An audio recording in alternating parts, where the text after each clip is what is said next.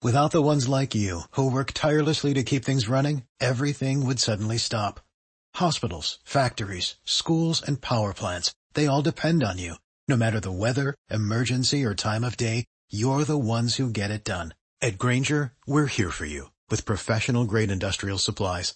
Count on real-time product availability and fast delivery. Call clickgrainger.com or just stop by.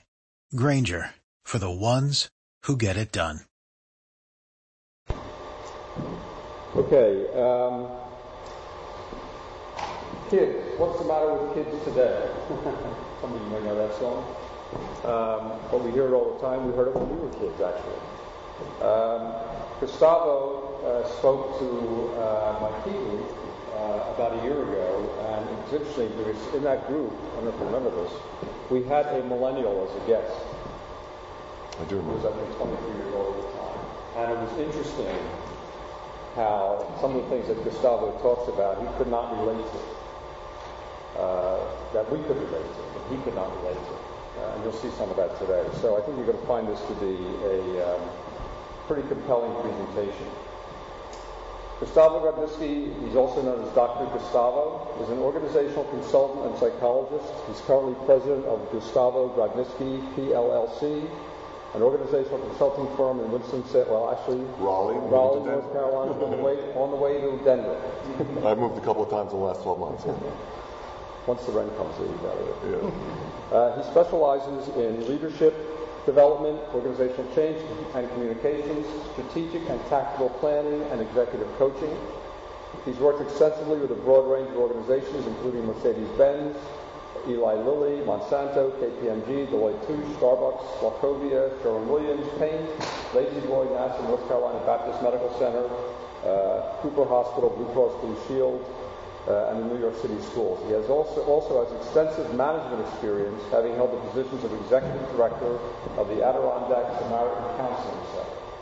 Dr. Gustavo is cu- currently authoring a book that focuses on understanding and managing the millennial generation. So please welcome to Pittsburgh Dr. Gustavo Grodnitzky.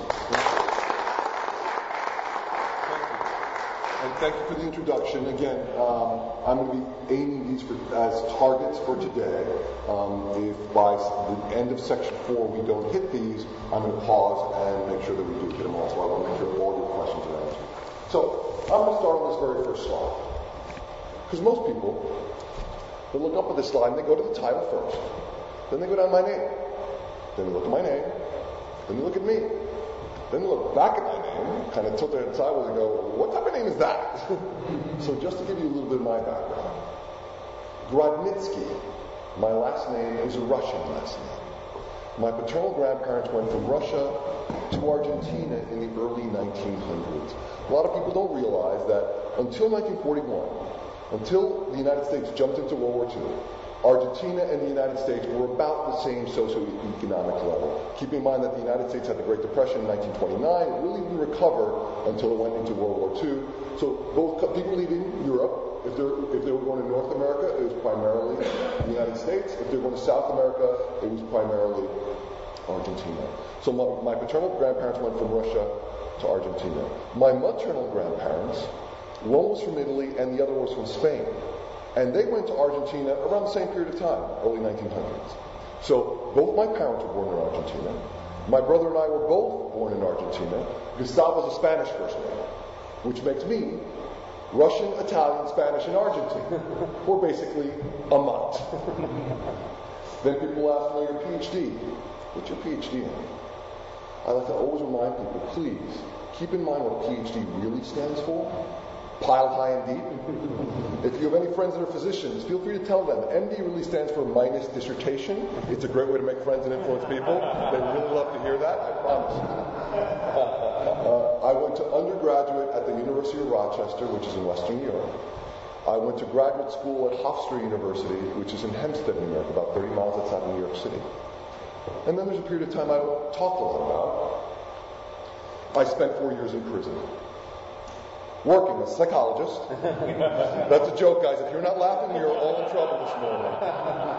Um, for two years, between 1992 and 1994, I worked at the Metropolitan Correctional Center in downtown Manhattan.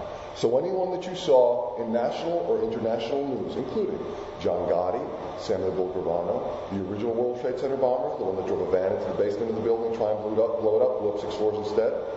Those are the people I was working with then. Then from 94 to 96, I ran an inpatient drug rehab unit in a female correctional institution called FCI Danbury in Danbury, Connecticut. I was responsible for 105 drug addicted, drug addicted inmates with a staff of six. Then from 96 to 2000, I ran, I went, I completed my four-year prison bid, went to do traditional mental health in a, in a rural part of upstate New York called the Lake George region in the Adirondack State Park, for those, of you might be familiar with it.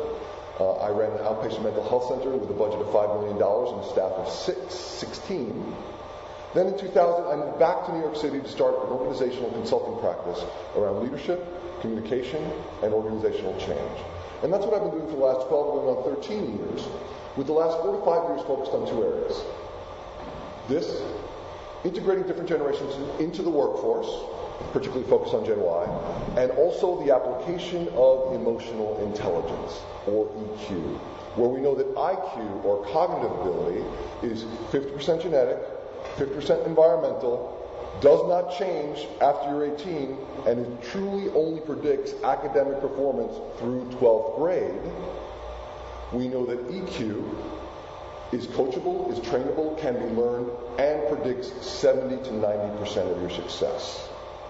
IQ 10 to 30%, EQ 70 to 90%. So particularly in business, EQ is much more important than IQ.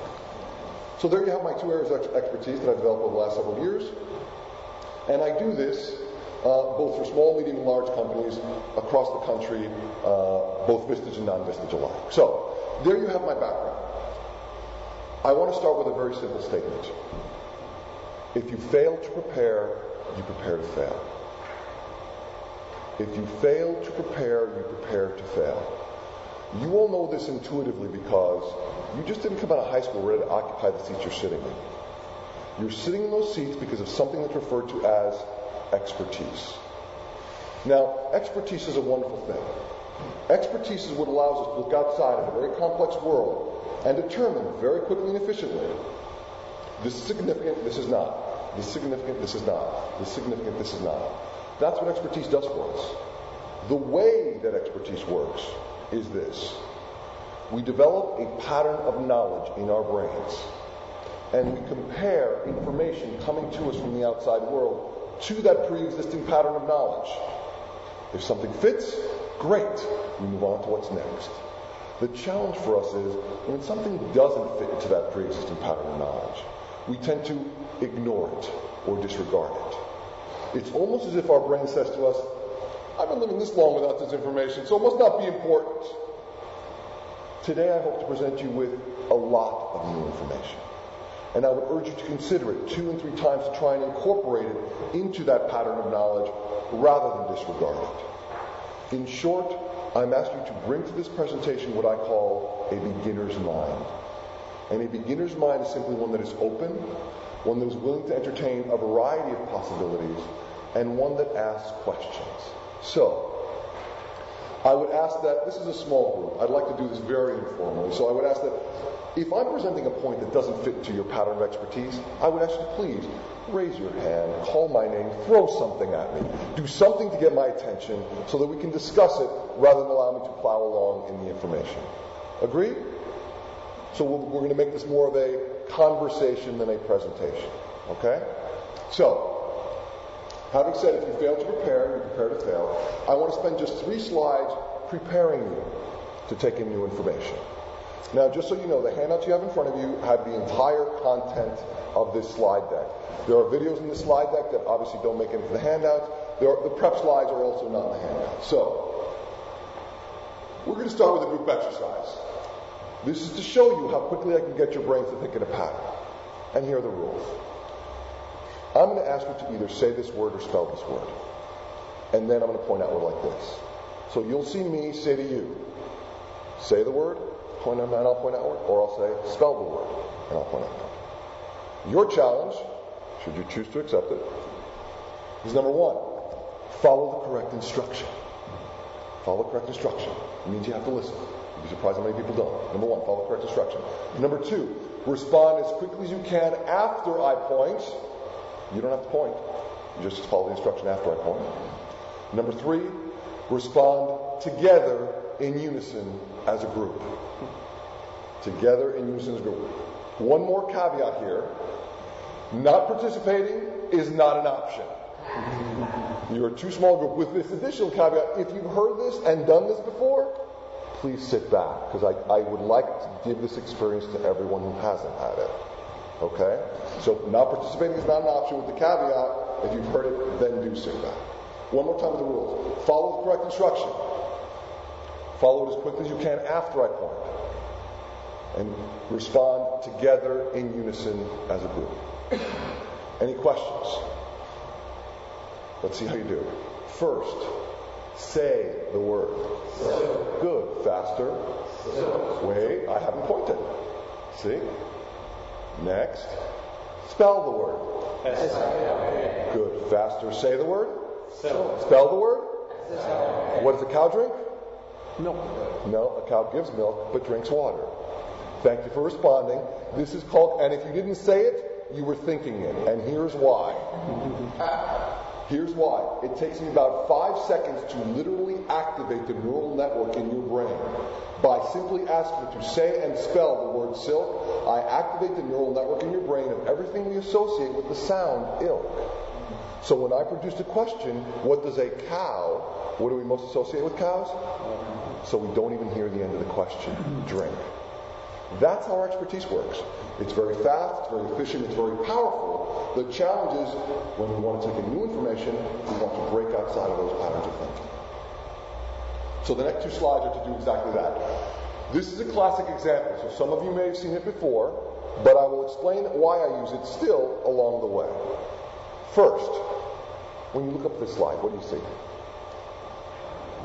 Nine dots. What else do you see? Square. Square. Anything else? Show of hands. How many people can look up this slide and see three rows? Can you see three rows? Thank you. How many people can look at this slide and see three columns? Can you see three columns? How many people can look at this slide and see a box? Can you see a box? Thank you. Okay. So, point number one. It's the same slide. Based on how I ask you to focus your attention, you can see on this same slide three rows, three columns, and a box. That's not only a change of perception, it's referred to as a change in consciousness. Changing your consciousness is not only about how you perceive the world, but it's how you construct and put together the world. That's a change in consciousness. So on this slide already, I've had you change your consciousness three times. Now what I'd like you to do, on a blank piece of paper somewhere on the handout, I'd like you to draw out these nine dots and then solve this problem. And I'll give you about a minute to do this. The problem is, once you draw out the nine dots, I would like you to draw four straight lines without lifting your pen or pencil or retracing lines. Draw four straight lines that intersect all the dots, which means you draw the nine dots, and once your pen or pencil touches that paper, you do not lift or you do not go backwards. Four straight lines that intersect all the dots.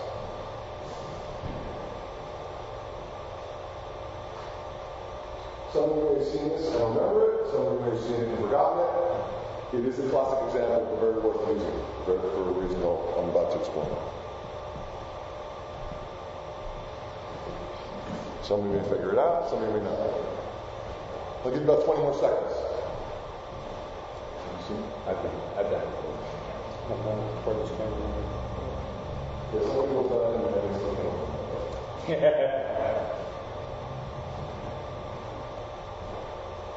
Okay, please look up. I'm going to start on the upper left-hand dot. And most of us, if we start on that dot, we're going to draw a line that's going to look something like this. And we get to the third dot, and what do we do? Stop and change directions, right? Why do you think we do that? It's part of a pattern that we recognize. One of the reasons I use this example is because it's an example of how our current patterns of thinking can limit or keep us from finding new solutions. Albert Einstein said, a problem cannot be solved on the same level of consciousness at which it was created.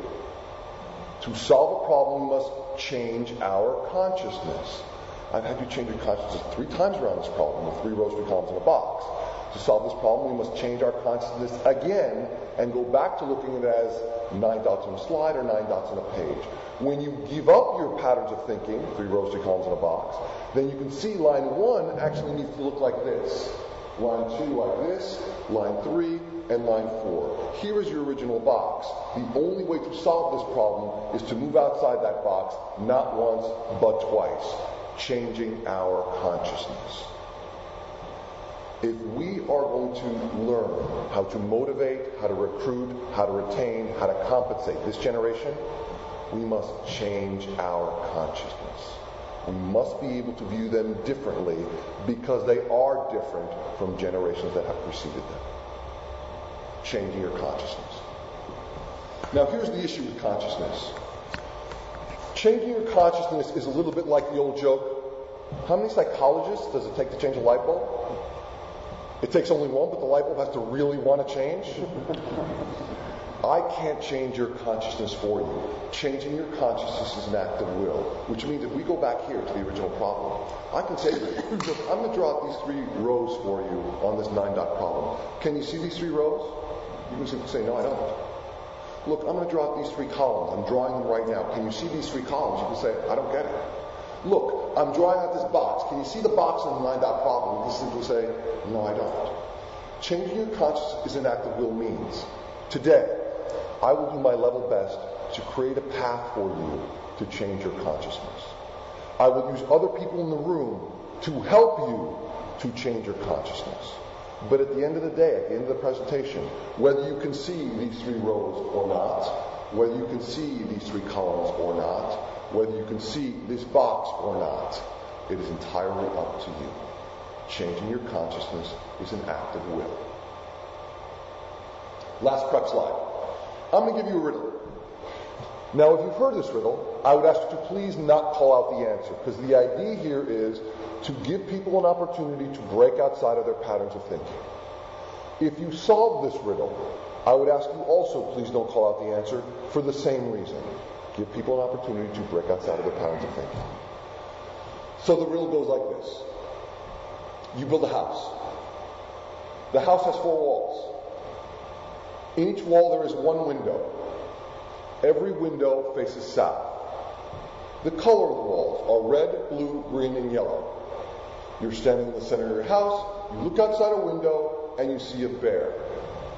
What color is the bear? First, show of hands. How many people have heard this riddle before? Okay, just a couple, so I'll stick with it.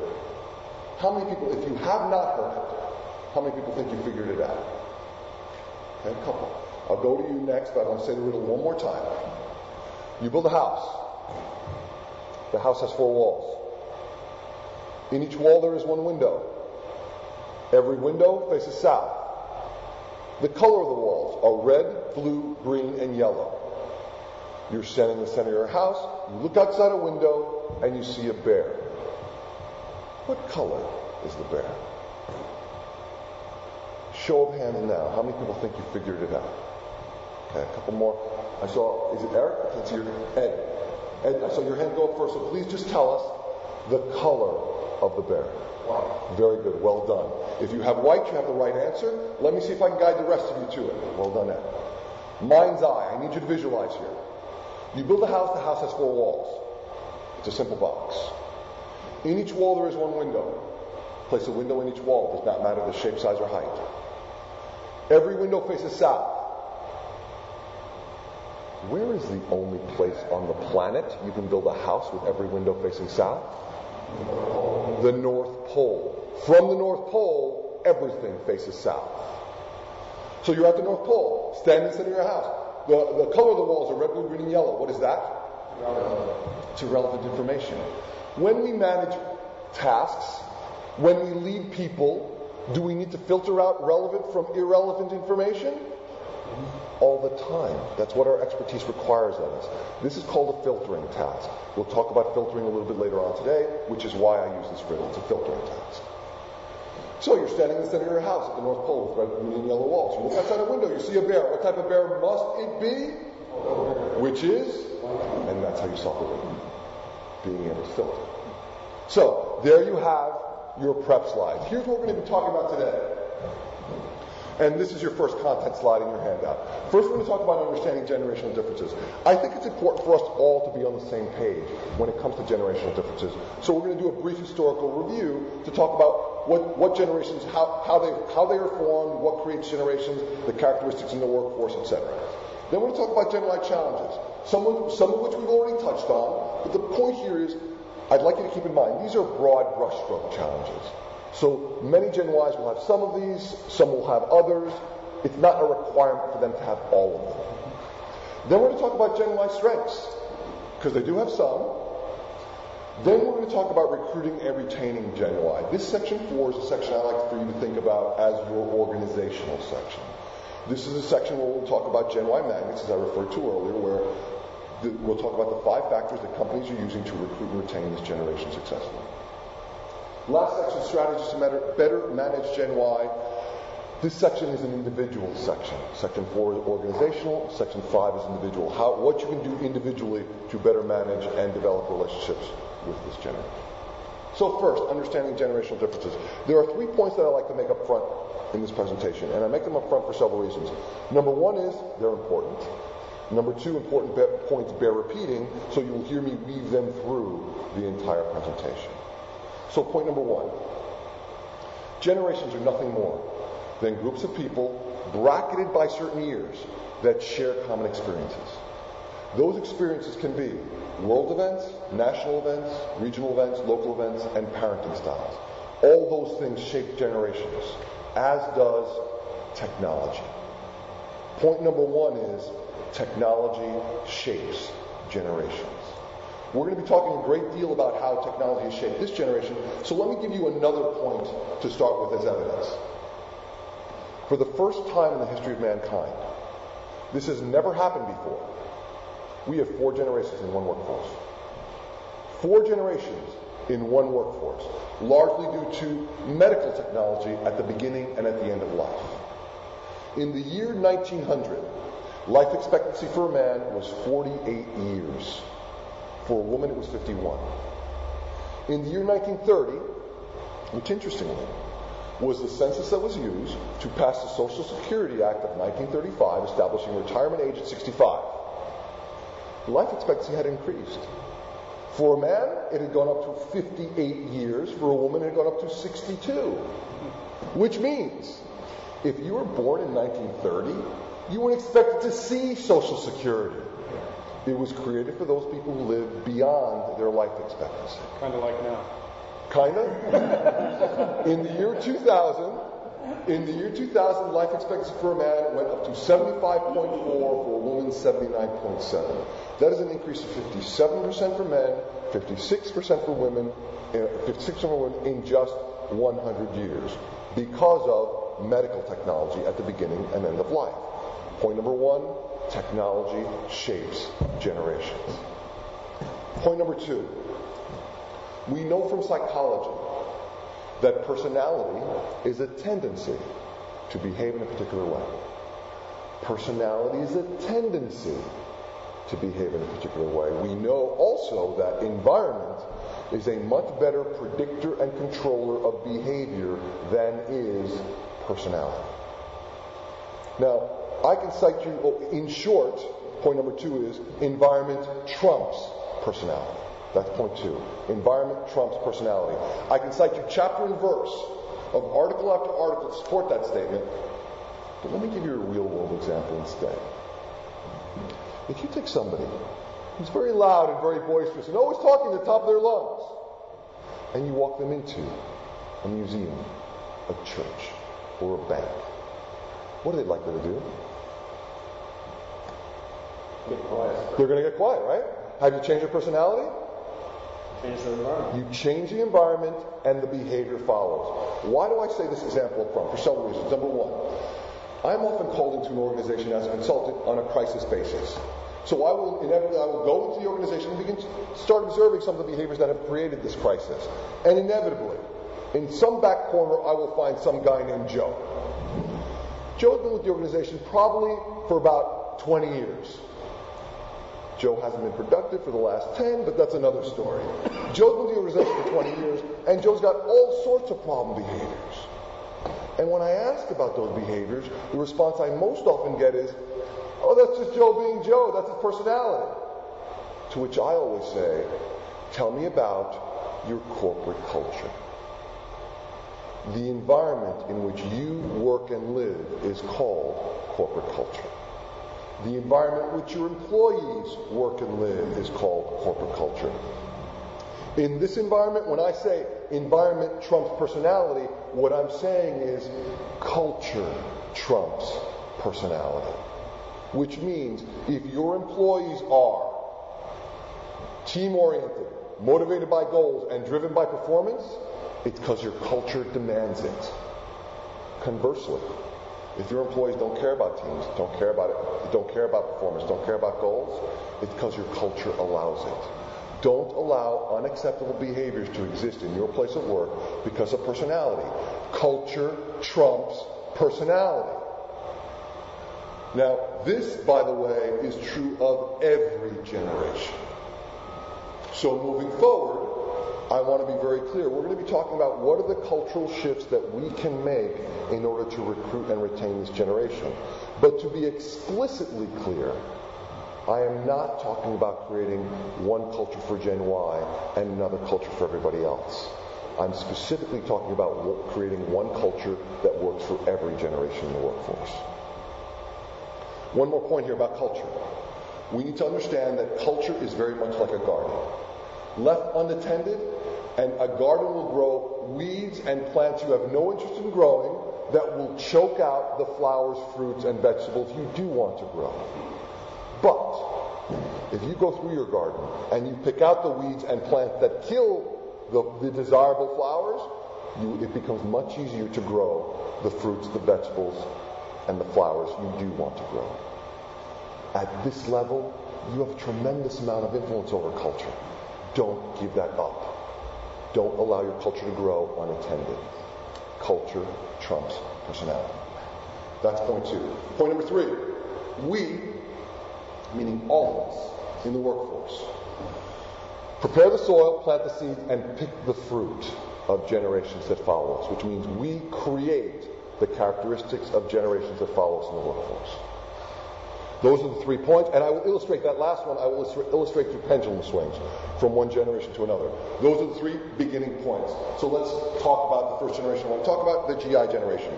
Born 1900 to 1924. These are people who this year are turning 88 years old or older.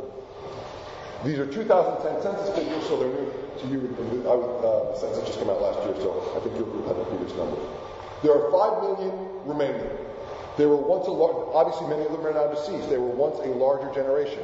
Here you have some formative events. These are the events they share, which makes them a generation. Shared events.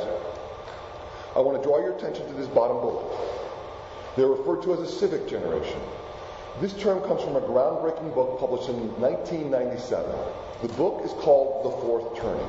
And in it, two historians go back more than 500 years, more than 500 years to document that in that period of time, in Western civilization, we have had four generational types and four eras which simply cycle. So Shakespeare got it right when he wrote The Tempest. Past is prologue. The only thing we need to do to understand what comes next is to look back. So let's keep in mind, because this is a PowerPoint presentation, we are covering this in a linear format. But this is indeed a cycle, and I have a slide in, in the deck that will show you it is indeed a cycle. A civic generation is defined as a generation that's born into a period of time that's called an unraveling, when social institutions start coming apart. And they come of age during a period that's called a crisis. What were the crises for this generation? World War I, the Great Depression, World War II. The thing to keep in mind about this generation is, and civic generation as a whole, civic generations are the adults during the crisis. They are adults in adult positions of authority, making adult decisions in order to overcome the crisis. That's what makes them a civic generation. Clearly, very trying challenges for this generation. But very interestingly, civic generations tend to give society a tremendous number of leaders. This civic generation in particular gave this country more presidents than any generation before or since. Anyone know how many presidents came from this generation? No? Seven. Seven presidents came from this generation. They were JFK, LBJ, Nixon, Ford, Carter, Reagan, George Walker Bush. All were born in this generation.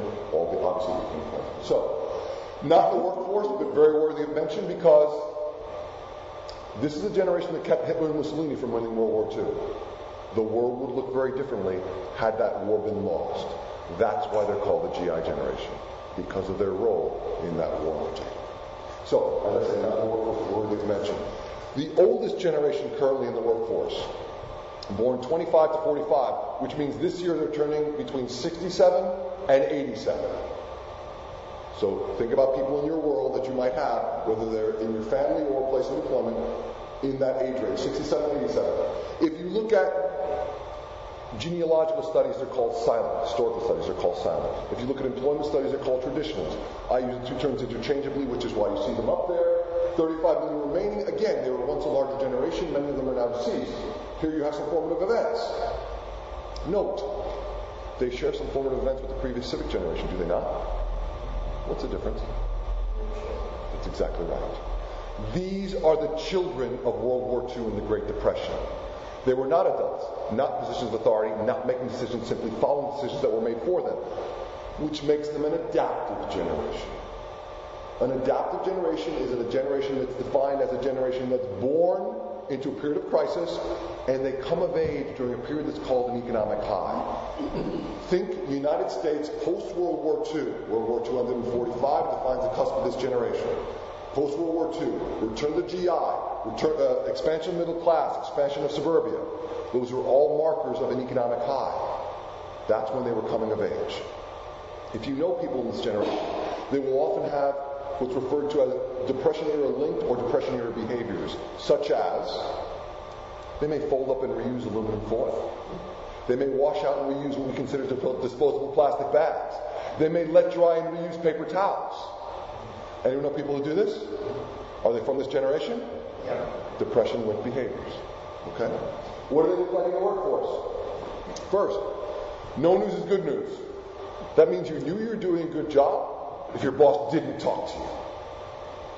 Loyalty, uh, work ethic. First, loyalty to the company. This means that many in this generation retired after working 25, 35, or 45 years for one employer. one employer their entire career. Not drawing attention to yourself, show up on time, do your job, and don't be the squeaky wheel. Building a legacy means leaving something behind, which means when it came time to retire, this was a generation that would actually go to their boss and they would say something like this You know, boss, I think I got that magic number I need. I think now may be a good time for me to retire. What do you think? It was actually a negotiated process. And if their boss said, you know what, yeah, now's a good time for you to go, they go ahead and retire. And if their boss said, can you hold on for another 24 months or so? They'd work another two years. And what did they get for all this loyalty and collaboration? What was the symbol for this generation of having had a successful career? That's exactly right. The gold watch. And they were grateful. Children of the Great Depression simply grateful to get the gold watch after a 25 to 45 year career. They were called silent because they tended to be risk averse, not challenge authority, and not push the edge of the envelope. That's why they were called silent. Next generation. Boomers. 46 to 64. These are people who are turning 48 to 60. I'm sorry, 48 to 66 this year. 68. No, no, no, sorry, my math is off. 48 to 66, thank you. 48 to 66 this year. Uh, they're called the baby boom because they represent the baby boom that began post World War II. The cusps of the generation of the baby boom are defined by the end of World War II, which ended in 45. There's not a boomer alive who was alive during World War II because the cusp is defined by that, that end of war. So it's 46. Closing cusp is defined by the Civil Rights Act of 1964, which was a, a societally shifting event. In those 18 years, look how many people were born in this country. This is the largest generation of any generation before or since. That's why they're called the baby boom. They continue, baby boomers. They continue to hold a tremendous amount of influence in this country, both politically and financially. We and please keep that number in mind because we're coming back to it in a couple of minutes. 84 million. Keep that in mind. There you have some formative events. They're an idealist generation. An idealist generation is a generation that's born into a period of economic high, post World War II, 40s, 50s, early 60s, and they come of age during a period of time that's called an awakening. An awakening is a period of time where, I remind you, this is a cycle that's been happening for more than 500 years. An awakening is a period of time when the idealist generation coming of age challenges through protests and rebellion the social institutions created by the previous civic generation. Late 60s, early 70s. Any challenges or protests going on in the U.S.? Just a couple, right? Vietnam War protests challenging the government and the military, two institutions that were revered by the previous civic generation that fought in World War I and World War II. Civil rights movement challenging segregation, which certainly pre-existed that civic generation, but was sustained and maintained by that civic generation. Woodstock, challenging the definition of family, being the house with the white picket fence and, and the 2.5 kids. That was a civic generation definition, not a boomer generation definition. Keep in mind, Boomers were the generation that used to say, don't trust anyone over 30. And then what happened? They turned 30 and went on to join the institutions they used to rail against to have a stellar career. More on that in a second. What do they look like in the workforce? Here's your first pendulum swing. We went from no news is good news to we want you to talk to us at least once a year, and we want documentation. The annual review with documentation is a construct of the boomers, did not exist for the silent generation. Work ethic.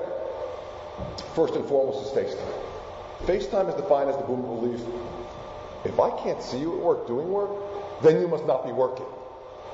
That is a very boomer belief. And I would say to you, if you're a boomer who holds on to that belief, you're not only rubbing Gen Y wrong, you've been rubbing Gen X wrong.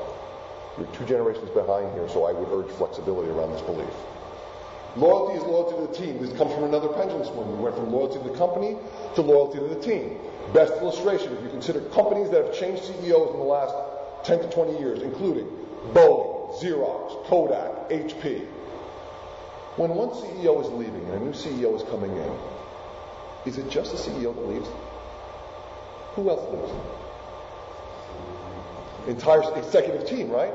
Why is that? Because the new CEO coming in realizes, I didn't get here alone took an entire team of people to build this culture of success.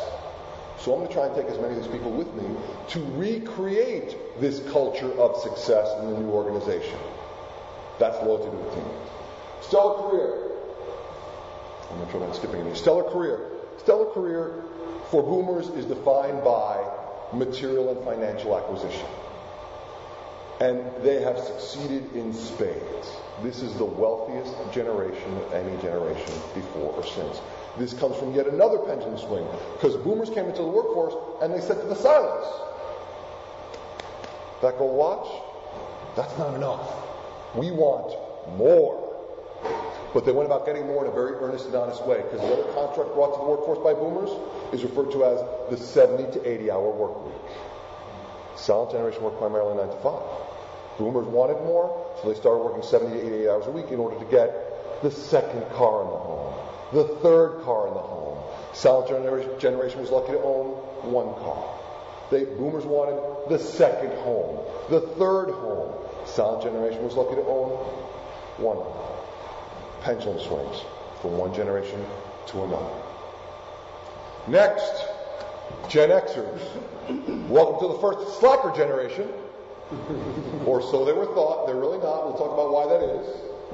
First, uh, 65 to 81, which makes them 31 to 45 this year.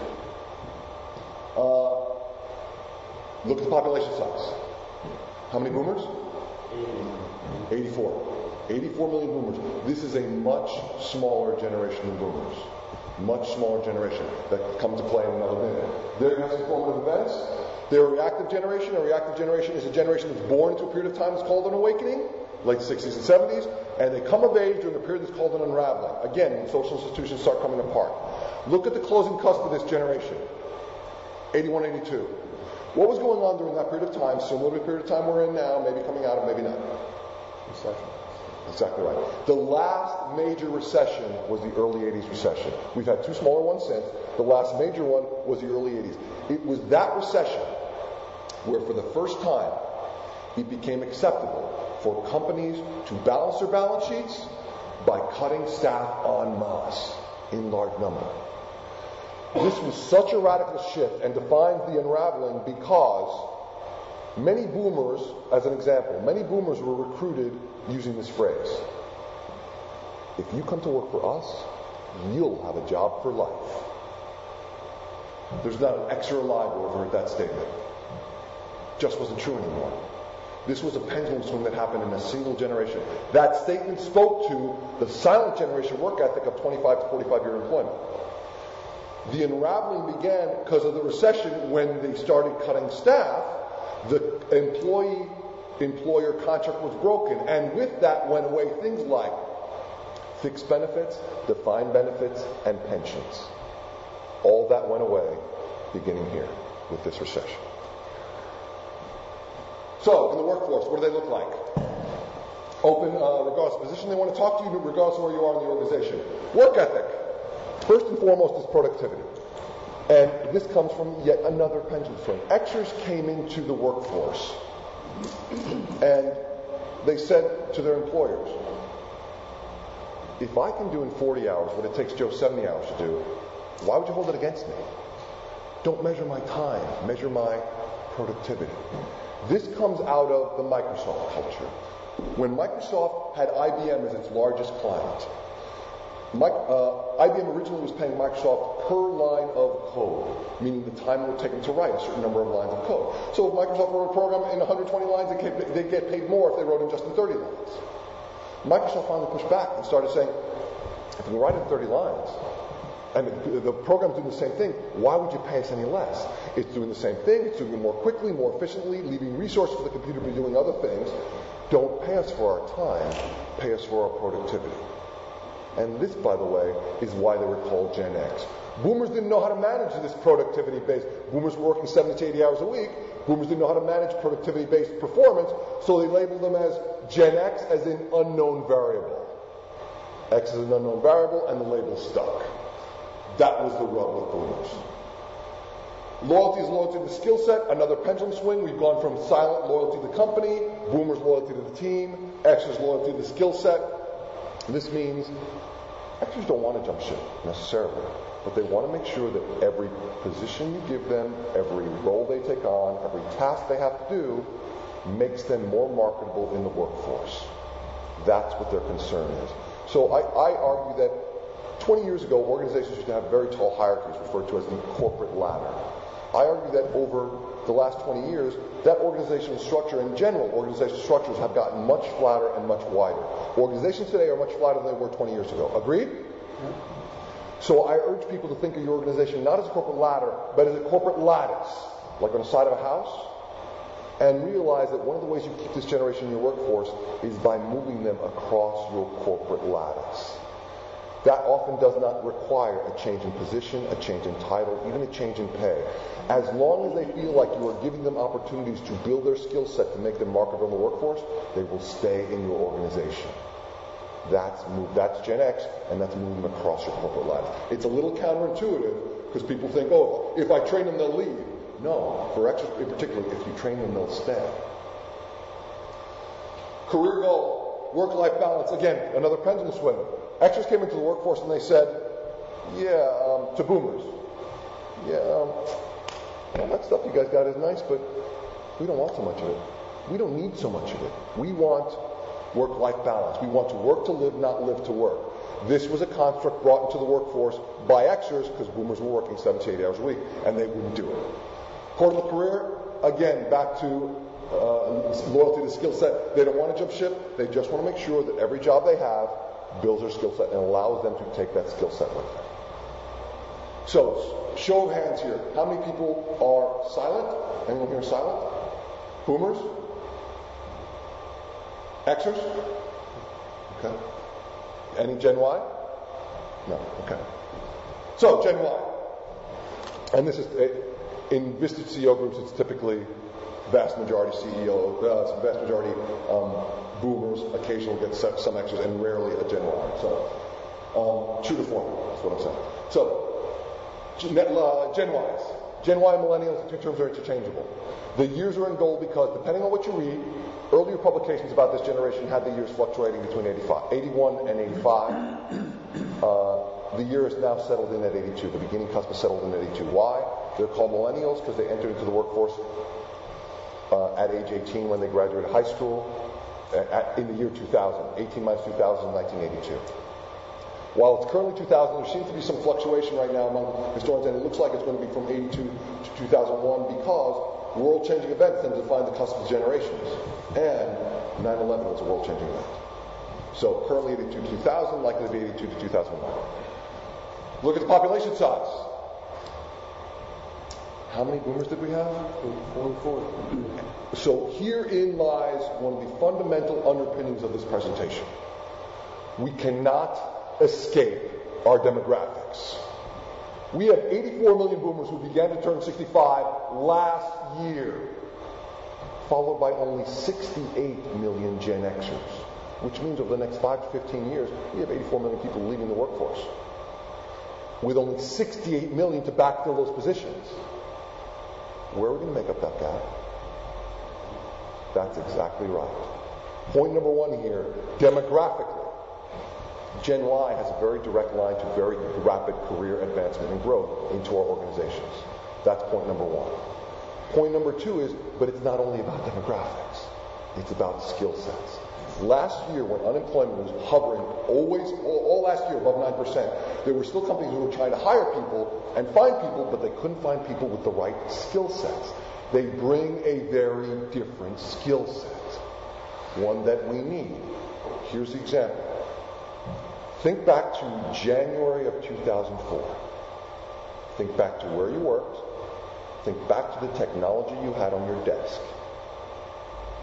I will tell you that in January of 2004, Facebook did not exist, which means a friend was still a noun and not a verb. LinkedIn meant to be handcuffed to a belly chain. Skype might have been a typo you made on an app, which was an application, a tweet was a sound a bird made. The cloud was something you looked at from the ground or flew through on a plane. 4G might have been the level you left your car on a parking deck. And LBS stood for London Business School. These are eight technologies that have come of age since in the last eight years since 2004. 2004 was the first year this generation started graduating from college. These are technologies that have come of age while they have been moving into adulthood. They master these technologies. We do not. You'll hear me say, and I'll explain a little bit, this is the first generation that's referred to as technological natives.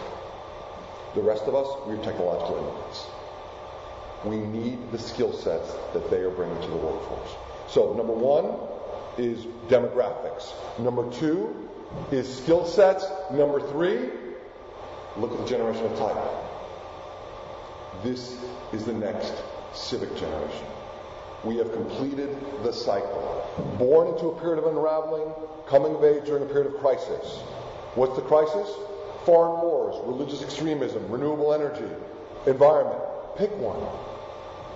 This is the generation that's going to overcome, as adults, one or more of these crises. Now, sometimes I'll say that in a room like this, and I'll get someone who goes, Ha! No way!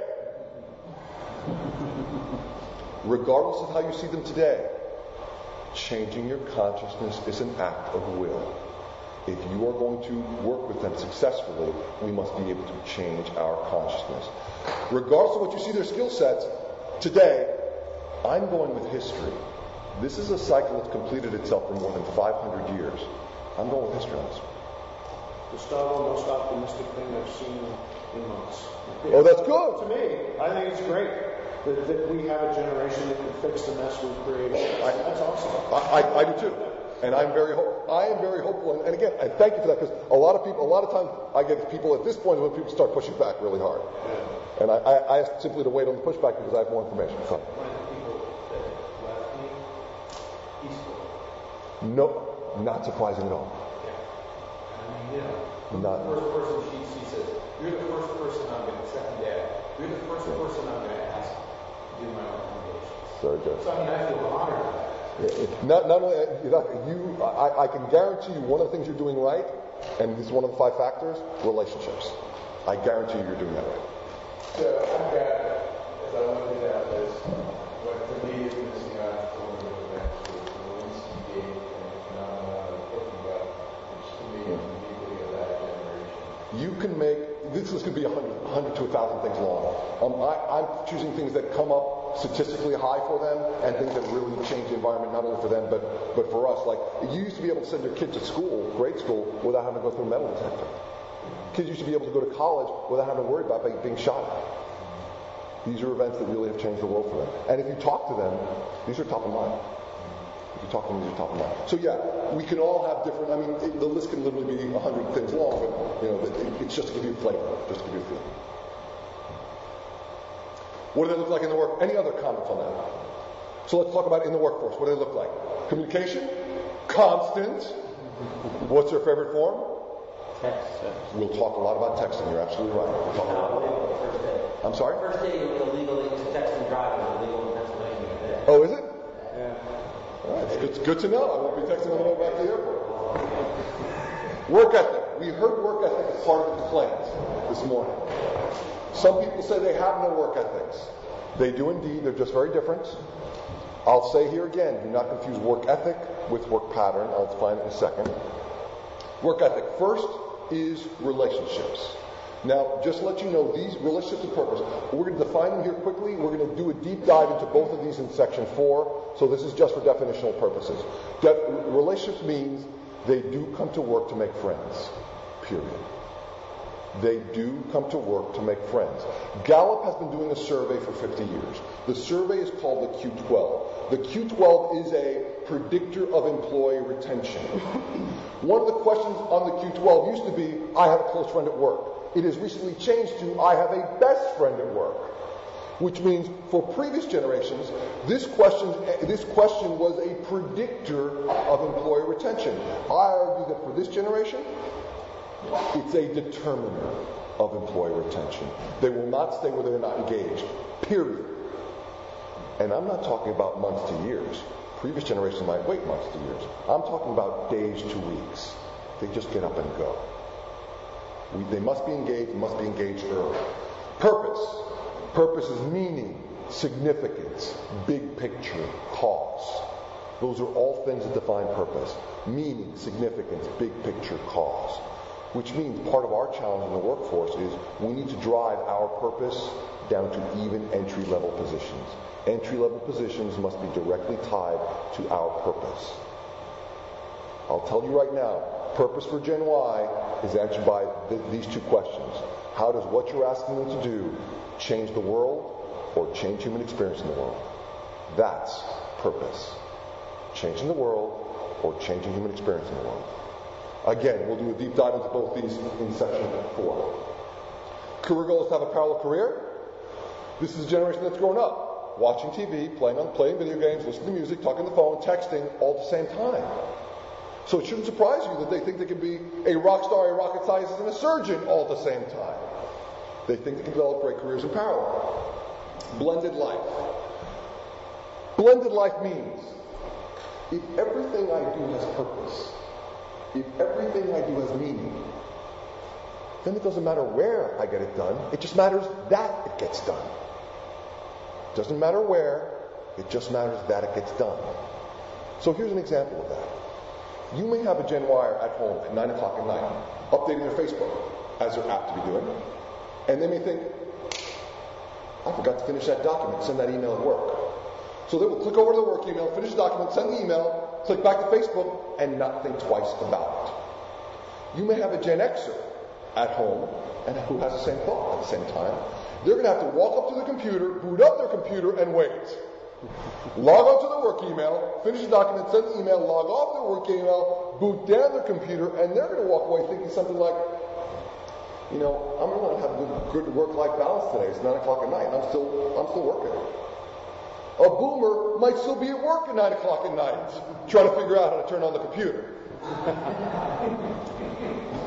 Different generations respond differently to the same circumstances. The point here is to understand a generation and what it's going to look like in their 20s, 30s, and 40s, you must understand their core values. For Gen Y, the core value is relationships and purpose, but it's also blended life. Gen Y doesn't believe in work-life balance. Work-life balance is a Gen X value. Gen Y believes work-life balance is bunk because it requires them to separate work life from personal life. For them, everything has meaning, it doesn't matter where it gets, where I get it done, it just matters that it gets done. Let me expand a little bit more on the work ethic versus work pattern issue. I've had a CEO come up to me and tell me one of his clients had gone to him and told him, you have to stop working your younger employees so hard. Why would a client say that to a CEO? Because the, the, the Gen his younger employees, the Gen Y employees, are responding to emails at 1 and 2 in the morning. Well, that doesn't mean they're working 24 hours a day. That just happened to be when they're addressing their emails. Don't confuse work ethic with what pattern means. If you give them the relationship and you give them cause or purpose, you will get all the work you want out of them. 40 hours, 60 hours, it doesn't, the, the time doesn't matter.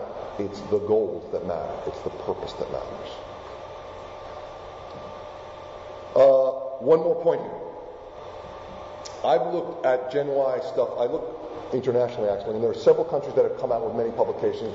And where I've looked, the United States, the U.S., Canada, Australia, England, Spain, and Argentina. I've looked for publications coming out of the Middle East, haven't found any. Looked for publications coming out of China, haven't found any.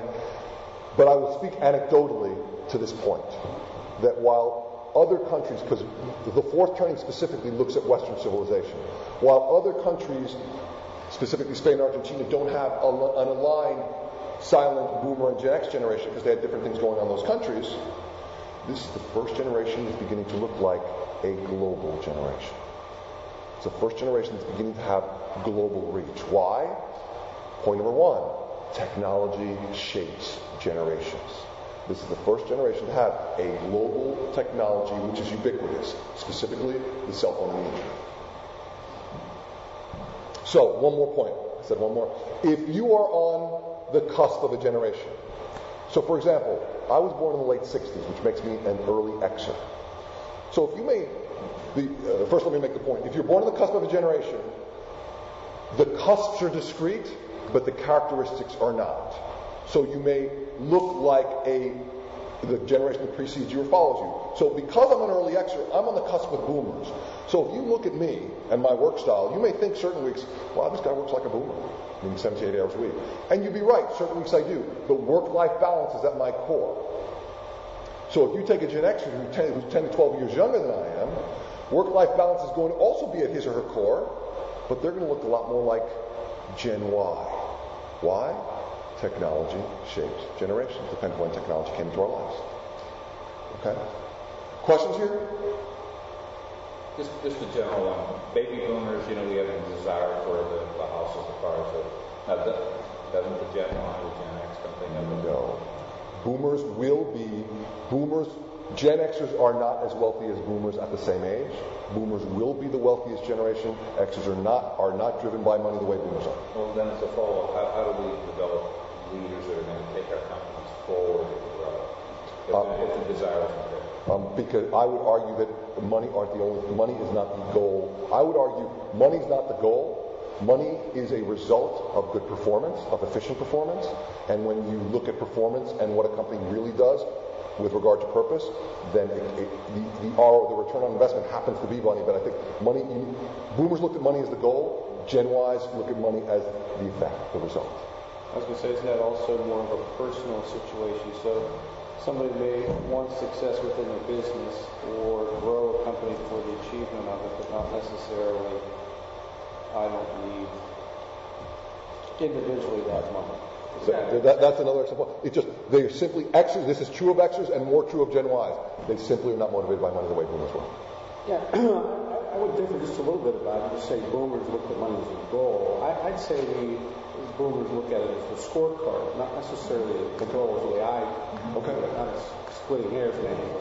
Okay, you, you know, and, and maybe we could be talking about but uh, as a as a generation. I don't think it's accidental. They they are the wealthiest generation of any generation before us, and I don't think that it, it's accidental that you have a very large number of boomers who you know continue to accumulate wealth at. You know, I, I, you know, I, I try to stay stay out of politics here. There's, let's just say statistically, wealthiest generation at their age, no generation wealthier than any generation that preceded or followed. So they were well, they were wealthier in their 40s than Xers are in their 40s as a generation. Xers haven't pursued the dollar the way the way Boomers did. They don't, they don't use it as a scorecard. Let me go his hand first, then him. Uh, I don't know if this is off track, but one of the things that we talked about really in this group and, and kind of and we're trying to address those public health issues. We all hear that we're not looking for the first time in a generation who's not going to live as long as their parents. Does that does that tie into this at all? I mean, you know, we all hear because you know it's video games instead of baseball, but but I'm just trying to figure out how that might fit into this. Yeah, we, we hear that. I'm not sure that that's true because of medicine. What I can tell you, and I'll give this data point now. Um, we're going to talk about challenges. Some of the challenges are really going to bother some people in the room, and and and we'll talk about how those challenges came about. Um, specifically the parenting styles of the era. Well, I'll just say that, the parenting styles of the era. But while the parenting styles of the era have given us cha- these challenges in the business world, uh, the CDC has been doing a study for just over 30 years now. It's a long, longitudinal study that looks at 50 at-risk youth behaviors. 50 at-risk things like early incarceration, teenage pregnancy, juvenile delinquency, etc., truancy. Of those 50 at-risk youth behaviors, for this generation, 49 of them have gone down. Only one has gone up obesity. So, yes, it does tie in, but the larger point, I think, is when 49 out of 50 at risk youth behaviors is going down, there's something going very right for society. So I think it does tie in. I think I, I don't. We don't know what that's going to. The long-term effects of obesity we know are negative. We just don't know if that's going to change or not. Oh, oh, over here. Um, I was you just to support one of your points. I heard a guy talking recently about uh, trying to break the boomers in half, calling the second half of the boomer generation the Jonesers, and the whole thing was keeping up with the Joneses and how much they were financially. Yeah. If you look at boomers, and you're absolutely, uh, he's right, you're absolutely right, and we don't have time to get into this. Boomers are really two generations in one. There are early boomers and late boomers, split at 54. And so, if you look at from the, how they protested to the drugs that they, they did, they were completely different. But they were simply cool because of the because of the events that, that surrounded them. Again, the, the, the cusp being the end, end of World War II and the Civil Rights Act of 1964. But yes, if you get if you do a deep dive into the boomer um, generation, you can split them into two. Uh, environment, culture, trumps personality. Yeah. Why is it if the, uh, the millennial or the Gen Y are coming to work for the boomers, I use that phrase work for, why does it feel like they would actually adapt to the Gen Y? 84 million boomers, 68 million Gen Xers, 79 million Gen Ys. Demographics. I I argue that, that, that's point one. Demographically, boomers are going to retire. And the fact is that they have skill sets that we need in order to continue to be competitive. So if you want to bring them in, you're going to have to adapt. And if you don't adapt, you just won't get them. Or if you get them, they won't stay. So you create a revolving door, which is the, one of the greatest expenses for companies, large and small, is recruiting, retaining, recruit, recruiting, training, losing, recruiting, training, losing. That's why. That's why. Yes, culture does trump personality, but at this point, and again, so it's like demographics, uh, um, uh, skill set, they're the next civic generation. So yes, and, and, and I'll talk more about it towards the end, but I argue we need to meet, we need to meet them where they are. Then we can get them to change. But they're not going to change to come into our workforce. Why? They got numbers on their side. We need them. We need them. Other questions or comments? Yeah, just one more. Sure. I'm having a little trouble reconciling a couple of points you made. Sure. One, that in the workplace relationships are a great value to Gen Y. Mm-hmm. Yet face FaceTime is considered a big turnoff. Why is that? Because FaceTime constricts blended life. FaceTime means you must be time. Well, first, uh, FaceTime says you, if you're not doing work, if you're not at work doing work, if I can't see you doing work at work, then you must not be working. Oh, well, that's what you mean by FaceTime. Yes. It's not having the meeting. Correct. Yeah. Yes. See, that- They, they do, yes. Okay, so I'm glad. yeah, that's what I'm not Yeah. FaceTime means is the boomer belief if I can't see you at work doing work, then you're not working. That's FaceTime. It's a requirement to be there. I there. got you. I was using it to describe Yeah. a personal meeting with someone. Yeah. Uh, I don't see that they devalue that. I agree. They, they do want face, they just want, le- they want it as a meeting, and they need less of it than we do. As a rule, they need less of it. But yes, I agree, they do want it. John? I'm observing a, uh, whole graph that an increased awareness of boomers that are kind of exhibiting what I would kind of characterize as maybe just office around general around purpose, how they're embracing technology and all this. Is there any significance to that relative The- to any significance To boomers moving in this direction?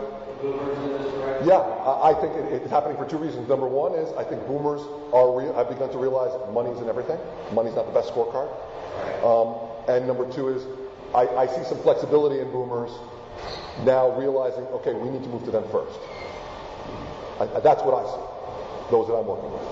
Any contested, you know, Oh, uh, we, we, we will. Give me a second. We'll get. We'll. We'll. Uh, we'll. So, do we need to take a break? Can Can I continue? Uh, I'd like to, to, to go a little further. I know. You, I, I. I don't have a problem with people getting up. I just want, want to make sure that I just want to see For another maybe uh, 10 or 15. Good. Okay. So. Okay. So I- I'm going to continue if there are any additional questions here. Here's the slide that shows you it is indeed a cycle. Right columns are the generations we just covered. Next column from the second column from the right are the generational types. The idea here is this. Here's the generation. It's not only the lateral that matters, it's the diagonal. The lateral is when they are born, the diagonal is when they come of age. So a civic generation is born into a period of time that's unraveled and they come of age during a period of crisis. Gen Y, civic generation, born an unraveled and come of age period of crisis. If you have or know people with children who are 12 years old or younger, they're currently being called Gen Z. That name is likely to change. Um, it's not going to stick.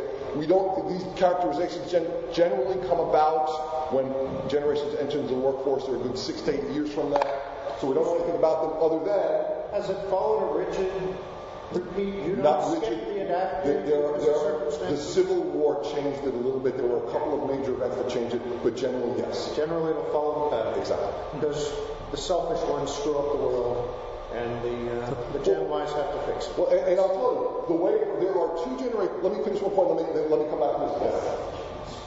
The the next generation is going to be an adaptive generation. How do we know? Because they're being born into a period of crisis, and they will come of age during a period of economic high. I don't know? Because economic high follows the crisis. When the crisis is overcome, an economic high follows. To your point, if you look at the history, there are two generation, two generational types which society turns. Meaning one lays, recreates society, one des- destroys those institutions. The ones, the creators are the civic. The changers are the idealists. And the adaptive and the reactive follow. Look, I'm an Xer. I'm an Xer. Um, I'm in the reactive generation. It's just about, realizing I'm somebody who is, you know, I will try and influence society the way I can, but the generations that really change society, around which society pivots, adapt, um, civic and civic and idealist. So, interestingly, go ahead. I was going to say, in this group and other things that I've been exposed to, that's actually kind of one of the things that boomers and um, Gen Y have in common. That's exactly right. There's Values driven. like a resonance there. That's very true. With the caveat, if you were, and I, I, I found that boomers and Gen Ys can work very well together with this caveat. If you are too rigid around FaceTime, meaning time at work, if you're rigid around FaceTime, you lose them. But if they are both value driven, yes, they can work very well together. Are there certain uh, generations that are like pouring gasoline on fire whenever they're matched up, like say boomers versus Yeah. Um, I, I, I, don't, believe it's a generational thing. I believe it's a stylistic thing. So the, the issue that I have found greatest that creates gasoline on the fire, um, greatest obstacle is flexibility. So for boomers, if you are flexible, if you are too inflexible around FaceTime, you're going to drive away Gen Y. For Xers, Xers are about being pragmatic. Are about being pragmatic. So and, and meeting goals. So Xers want work-life balance and they want their relationships to be at home. So Xers is about being flexible around the relationship. Xers don't want to build the type of relationships that Gen Ys may want or need. That's the flexibility there. So it's really about flexibility. Uh, the, uh, one point I want to make here, I told you that here, this generation, GI generation, gave this country seven presidents. How many came from the Silent generation? How many presidents came from the generation? Zero. It's an interesting contrast. Seven from the GI, zero from South. Four people ran. Mondale, Dukakis, Kerry, McCain. We've had three boomer presidents so far. Uh, Clinton, George W. Bush, and Obama. Actually, we're just getting into the age range where they can. So, uh, I told you why GI is called GI. The war. Silent is called silent. Now push the edge of the envelope. Boomer's call boomer, the baby boom. X is called X, the unknown variable. Why is Gen Y called Gen Y? Because every generation rebels in one of four ways. One of four ways. Music, language, clothing, hair. That's a generation rebel. Music, language, clothing, hair. Why is Gen Y called Gen Y? Because of this.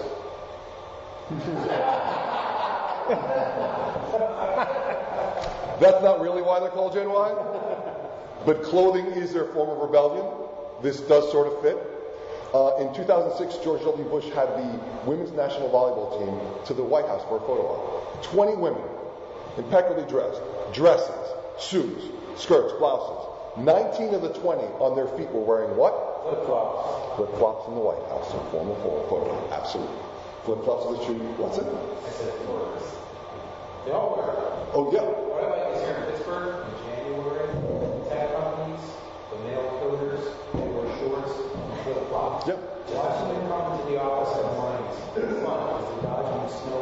Yeah. yeah. Absolutely. So clothing is a form of, of rebellion. Okay, so uh, let's talk about Gen Y at work. This is what we'll do the second incorporation. This is a data point. Here's where I'm going to start to push you a little bit. Remember, changing your consciousness and active will. It's my job to create a path for you to change to change that uh, change that consciousness. This is a data point. In 2007, of 95% of Gen Ys who found a job in their preferred field, 82% left within two years or less. 80, for those of you that think, oh, that's everyone in their 20s, they're just like any other generation in their 20s. For Xers and Boomers, it's never hit 50%. So they're qualitatively and quantitatively different. So, okay, how many in this group left their first job in the first few years? Well, Uh, you mean first real job? Yeah, first post college. No,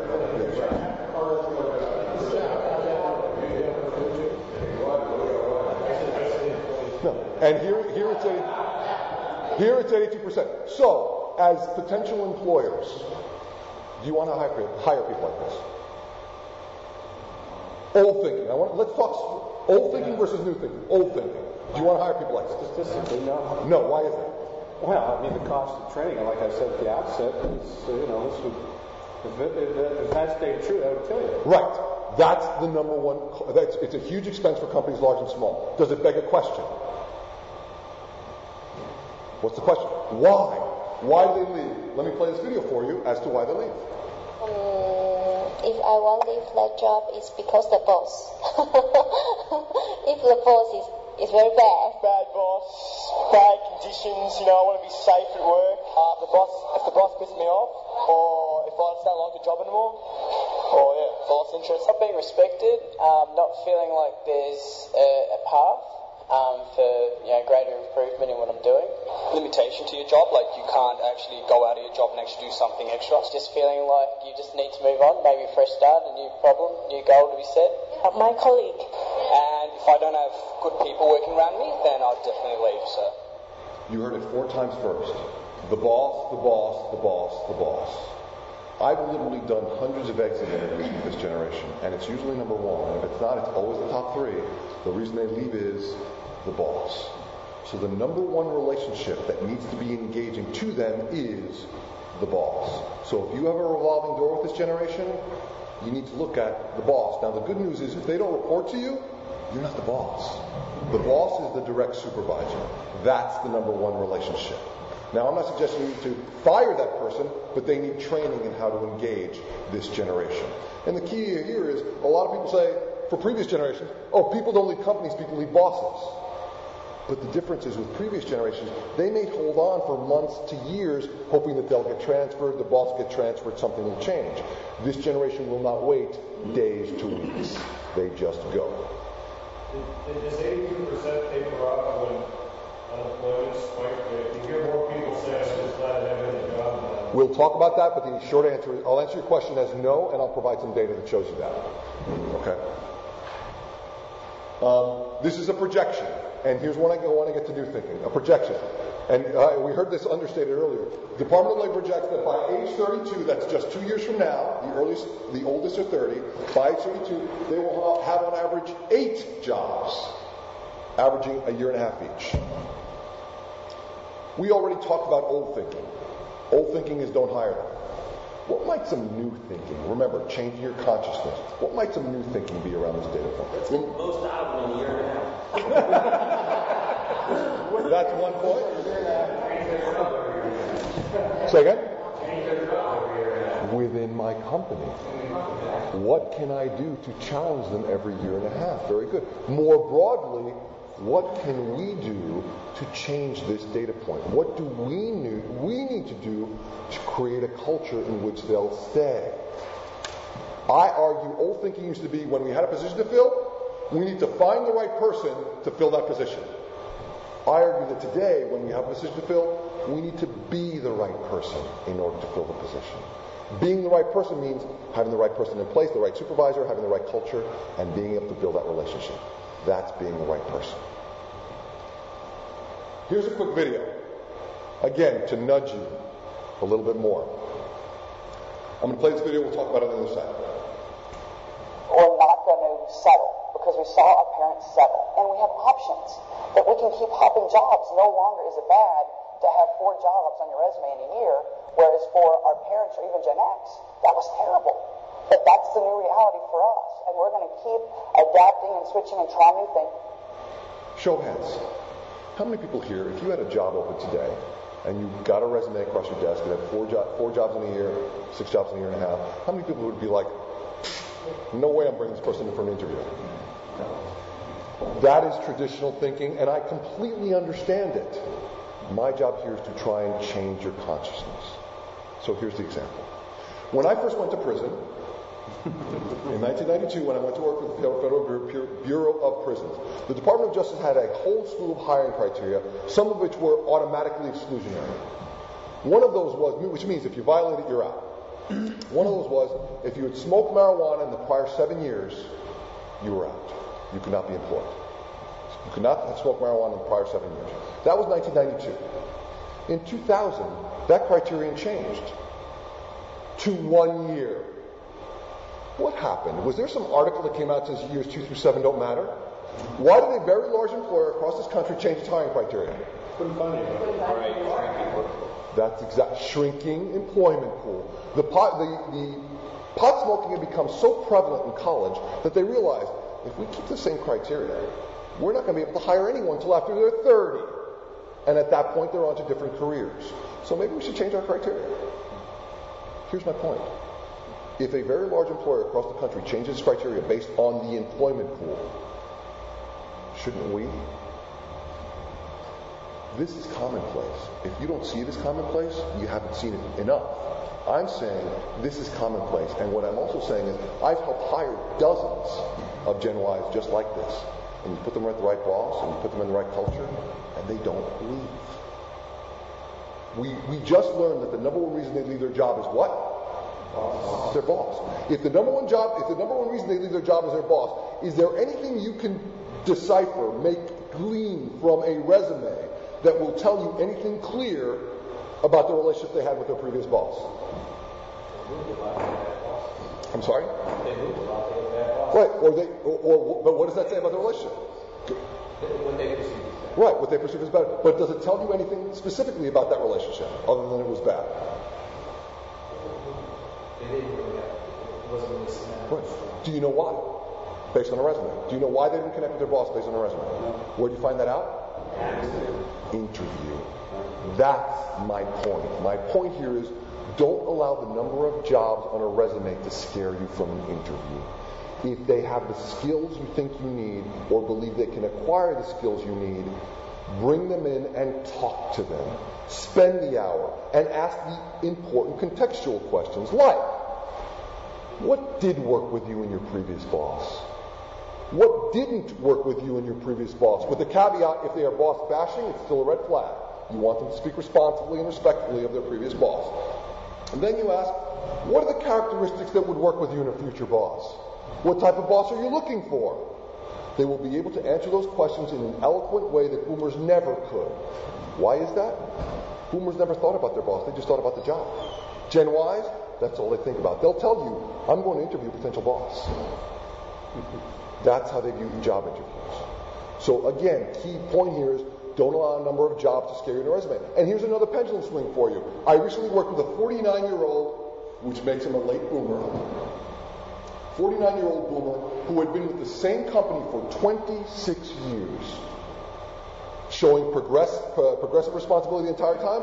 He came in at, at entry level. He worked his way up to COO, reporting to directly the CEO. High powered guy, making a good living.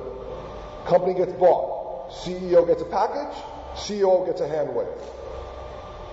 So it goes out to recruiters. This is a guy with 26 years of experience in management the last several years. Goes out to recruiters. He goes to one recruiter, second, third, fourth. All four recruiters tell him the same thing.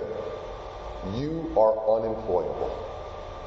You have been with the same company for too long, which means the interpretation is you don't have the flexibility to work in another culture. What are his options? He has to start a consulting firm to start building relationships in order to work with other organizations and either keep that going or engage through that way. But he's unemployable because of 26 years with a single organization. That's the shift. Kind of myopia. I agree. Refusing to interview the, you know. I, I, I, uh, my point is these are recruiters who are saying that. So, but I absolutely agree with you. It's the same, it's the same thing, but th- that's the reality. That, that's the reality. That's what's going on. What you're saying here is uh, the, the, the environment has changed. Right. You know, maybe some of us would be like, hey, I'm not having a job hunter.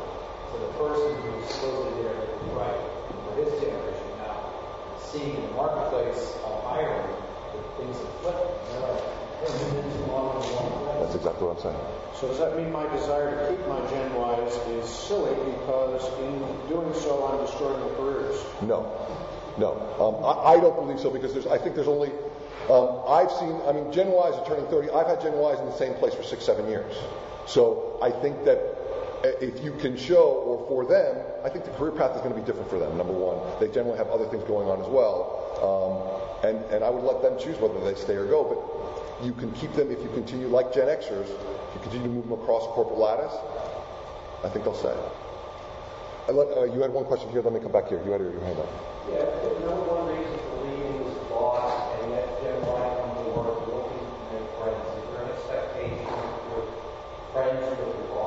Um, we need to define friendship because I think friendship is a very heterogeneous um, term. In section four, we'll define it. But what I would to, to clarify now, I would say there's an expectation that the boss has a personal interest in them. So not that the boss goes drinking with them, but that there is a, indeed a personal interest in them. That's the expectation, and that's what builds the relationship. Over here and then over here. So we have in our firm a number of performance leaders. They kind of have people that uh, they're responsible for. So if people leave bosses every year and a half, would it make sense to actually rotate performance leaders as opposed to saying you're under their Well, I, I would say you don't. Ha- I don't think the year and a half is a projection. So I don't think that's a done deal. And, and my experience is that's been a, you can change that. In the, with the companies that I've worked with, we've been able to change that. So the year and a half has extended well beyond the two year, even the two year mark. So if you have an organization, that it is a choice, obviously, to um, build, structure your organization for turn every two and, every year and a half to two years. For most people, that's still very costly. So, you know, I'm not here to tell you what, there's no, I don't believe there's one, one, such a thing as a, a good culture and a bad culture. It depends on what your industry is. Very small very small companies, a problem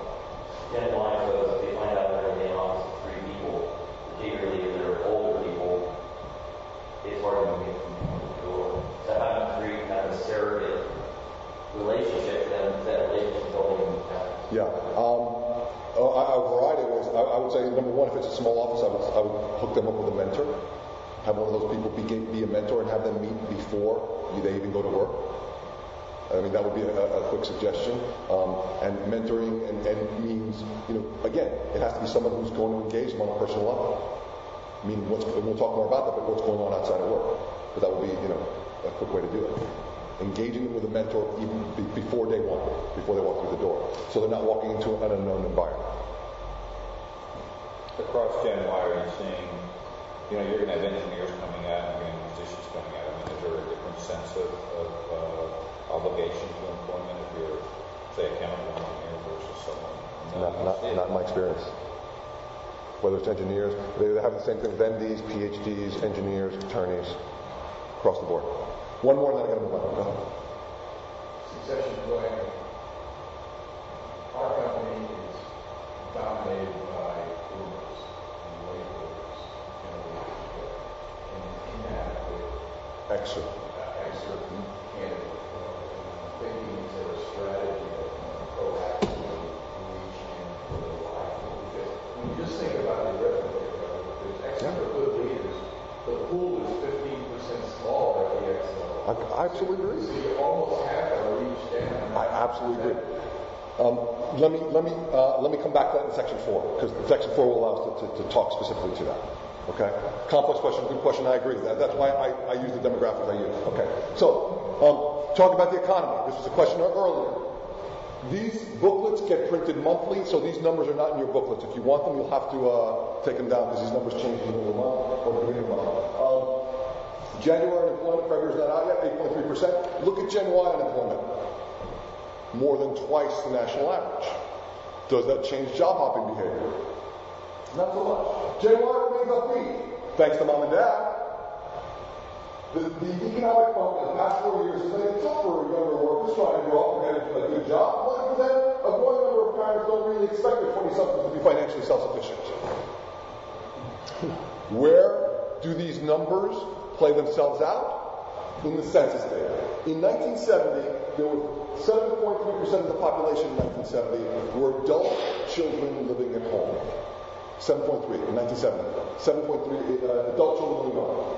In 2007, before the recession, that number was 15.7. Post-recession 2010, 17.2. What did it say about you in 1970 if you're an adult child living at home? Loser. Loser. That's what it said. What did it say about you today if you're an adult child living at home? You're smart. You're saving money. This was a pendulum swing that happened in a single generation. Because for Gen Xers, this was called failure to launch or boomerang kids. It was not acceptable for Gen Xers to live at home. It's perfectly acceptable for Gen Y. So, to, to really drive the point home, generationally, statistically, what generation is the parent of Gen Y? Boomers. That's exactly right. Statistically, boomers are the generation that parents Gen Y. Boomers are the generation whose parents grew up as boomers as children had their parents saying to them, What do you think? You're special? What do you think? You're different? What do you think? You're not like anybody else? And as parents, those boomers turned to their Gen Y kids and said, You're special, you're different, you're not like anybody else. Boomers turned 18, and their parents said to them, Congratulations, we love you. Today, you turned 18. Get a job, join the military, go to school, but get out. Those same boomers, as parents, all turn to, turn to their Gen Y kids and they all say the same thing. I'll start it and let you finish it because I'm sure you've heard it, if not said it. They all tell their kids, don't follow the money, do what makes you. And they do every minute of every day. Pendulum swings from one generation to another. This is a good time to take a break. So can we take 10 minutes? Let's see. We only have a limited. Uh, let's see, 15. 15? Okay. 15 minutes. So 10, 15. 10, 15. Jumping into challenges. The largest challenge. I, this is the largest complaint I hear. We heard a little bit this morning uh, around. This is about long-range planning. The challenge of independence. Independence means they have difficulty figuring out what's the next step. How do I solve this problem? What's the next best step? How do I figure this out? Several reasons for that. The first, I argue, is technological savvy. Why is that? I, I, said this is the first generation of technological natives. The rest of us, we're technological immigrants. That is because in 1975, the Apollo 15 mission took with it to the moon this vehicle. This vehicle is called the Lunar Rover. It's basically a dune buggy for the surface of the moon. On the back of the rover, there's a battery pack which hold the electron, hold the electricity, and a computer chip which is responsible for distributing that electricity to power the wheels. This was 1975. This generation began in 1982, seven years later. Seven years later, this generation grew up with computer chips more powerful than the chip that was used on the lunar rover in their cribs. These toys that you bought them, if, if you press a button and the toy produces light and sound, these toys have computer chips more powerful than the chip that was used on, on the lunar rover. Now that may seem innocuous enough, but the truth is that this has turned social learning on its head. For hundreds of years, if you wanted to become a plumber, a carpenter, or learn any type of tradesman, where would you go? Apprenticeship, right? Or, trade school or apprenticeship. And you would learn from somebody who was older or younger than you. For hundreds of years, social learning happened, older teaching younger. Social learning has now been turned on its head, means for this generation, and this is the first generation who, for the first time, you have younger teaching older. If any one of us in this room goes out to buy a new smartphone, where are we going to go learn how to use it? It's either our children or the Apple Store, which is populated by Gen Y. First generation have adults going to them for anything. That is turned social learning on its head. And that, one of the, we didn't hear it this morning, but one of the things I hear often is they feel entitled. That's just one reason why. They know they have skills that we need. So depending on our approach, we can perceive them as entitled. Perpetually connected. Constantly tethered to parents, peers, and friends. What are you doing right now? What are you doing two minutes from now? Let me tell you what I did two minutes ago. We're constantly texting parents, peers, and friends. Now again, that may seem innocuous enough, but the truth is, this is the application of a new technology, cell phone, for an old behavior, connecting, connecting, with an unintended consequence, lack of independent thinking. Here's why. In 2005, there was a journal article that was published in the Journal of, journal of Neuroscience that basically said this. Uh, excuse me, uh, we'd like to correct something we got wrong. Yeah, we used to think that the prefrontal lobe of the brain, the part of the brain that sits up here and is responsible for planning and decision making, we used to think the prefrontal lobe of the brain was fully developed by the time you're 12 or 13. We were way off. It's not fully developed by the time you're 24 or 25. So you tell me, what would happen if you take a perfectly healthy 12 to 13 year old and you sit him in a wheelchair, and for the next 12 to 13 years, you simply wheel them around, only occasionally require them to stand up and reach for something using their legs. How well will they be able to use their legs at 24, 25? Uh-huh. Not well. Why is that? Atrophy. Atrophy. That's exactly right. The brain is just like our muscles. We develop and we keep what we use. At a critical developmental period of time for the frontal lobe, where previous generations had to do what I call make micro decisions. Micro decisions look like this. Let's see, if it's 5.30 now and I'm at a friend's house and I have to be home by 6 o'clock or get in trouble, that means it's 5.30 now, I have to catch a 5.40 bus to be off the bus by 5.40, be home by 5.55, wash my hands, be sitting at 6 o'clock, and life is good because no one gets in trouble. That's all micro planning and deciding. This generation just texts and asks for more time. And they get it. We have robbed them unintentionally. We have robbed them uh, of opportunities to plan and decide on a micro level where previous generations had to do. Question, comment? Um, immediate gratification? I love Google. But when you put it on every smartphone, we need to know less. Everything becomes a reference point, which leads to LFT, which stands for low frustration tolerance. This is a generation that has not learned how to deal with adverse emotion, particularly frustration and conflict. They simply haven't learned. That's part of the challenge. Finally, the advent of helicopter parents. How many people here have heard the term helicopter parents before? Half of you. Helicopter parents are parents who hover over their children long after it could possibly be helpful. What does that look like? The helicopter parent is a parent who will go to college with their children to register that child for classes. The helicopter parent, this year, true story, this year I had a I have a friend, I have a friend who is a college president. This year had a parent go up to him, a mother go up to him and say, after orientation, Excuse me, how late can I stay in the dorm with my daughter? So, of course, his response was, Probably till it gets dark. And her response was, What do you mean I can't stay there the whole week? She was planning on staying in the dorm with her daughter the entire week. What does that look like in the workforce? The helicopter parent is the parent who will send you Johnny's resume rather than have Johnny send the resume himself. The helicopter parent is the parent who will come to the interview with Johnny to make sure your place of work is good enough for Johnny. The helicopter parent is the parent who, who, should you have to discipline Johnny, will call you 15 minutes later and tell you what's wrong with that supervisor. Johnny's a great employee. Helicopter parent is the parent who goes overboard to help their colleagues to get a job, some applying for the positions of the adult child, sticking their nose in salary negotiations. Anyone have any one of these or similar experiences? This is going on now. If you haven't seen it, you're fortunate. It's going on across the board. It's going on across the board. Uh, I'm going to skip this one for this. Uh, we don't have any. All right. I'm, I'm, those are just two, two quick videos that I did on Gen Y, but we don't have Gen Y. So, um, work ethic. I said earlier, do not confuse work ethic with work pattern. If you give them a relationship and cause, they will work to complete what it is you need them to do. Uh, they are outspoken, which means you are entitled to their opinion. whether you want it or not, whether it's informed or not, whether it's illicit or not. More interested in lifestyle than overtime, this is when you begin to see a global feel for this. I've done consulting for a company that's been manufacturing in China for more than 20 years. 20 years ago, if you didn't give a Chinese employee 72 hours a week, they'd quit. Today, try and get them to work more than 40 hours. It's the same thing that's going on here. Here it's, you want me to, you want me to work overtime now? Like right now? like now, right now? I'm going skiing. My friends are going skiing. I gotta go. And they go. Unbound by authority, they view authority differently. Here's a quick video as to why.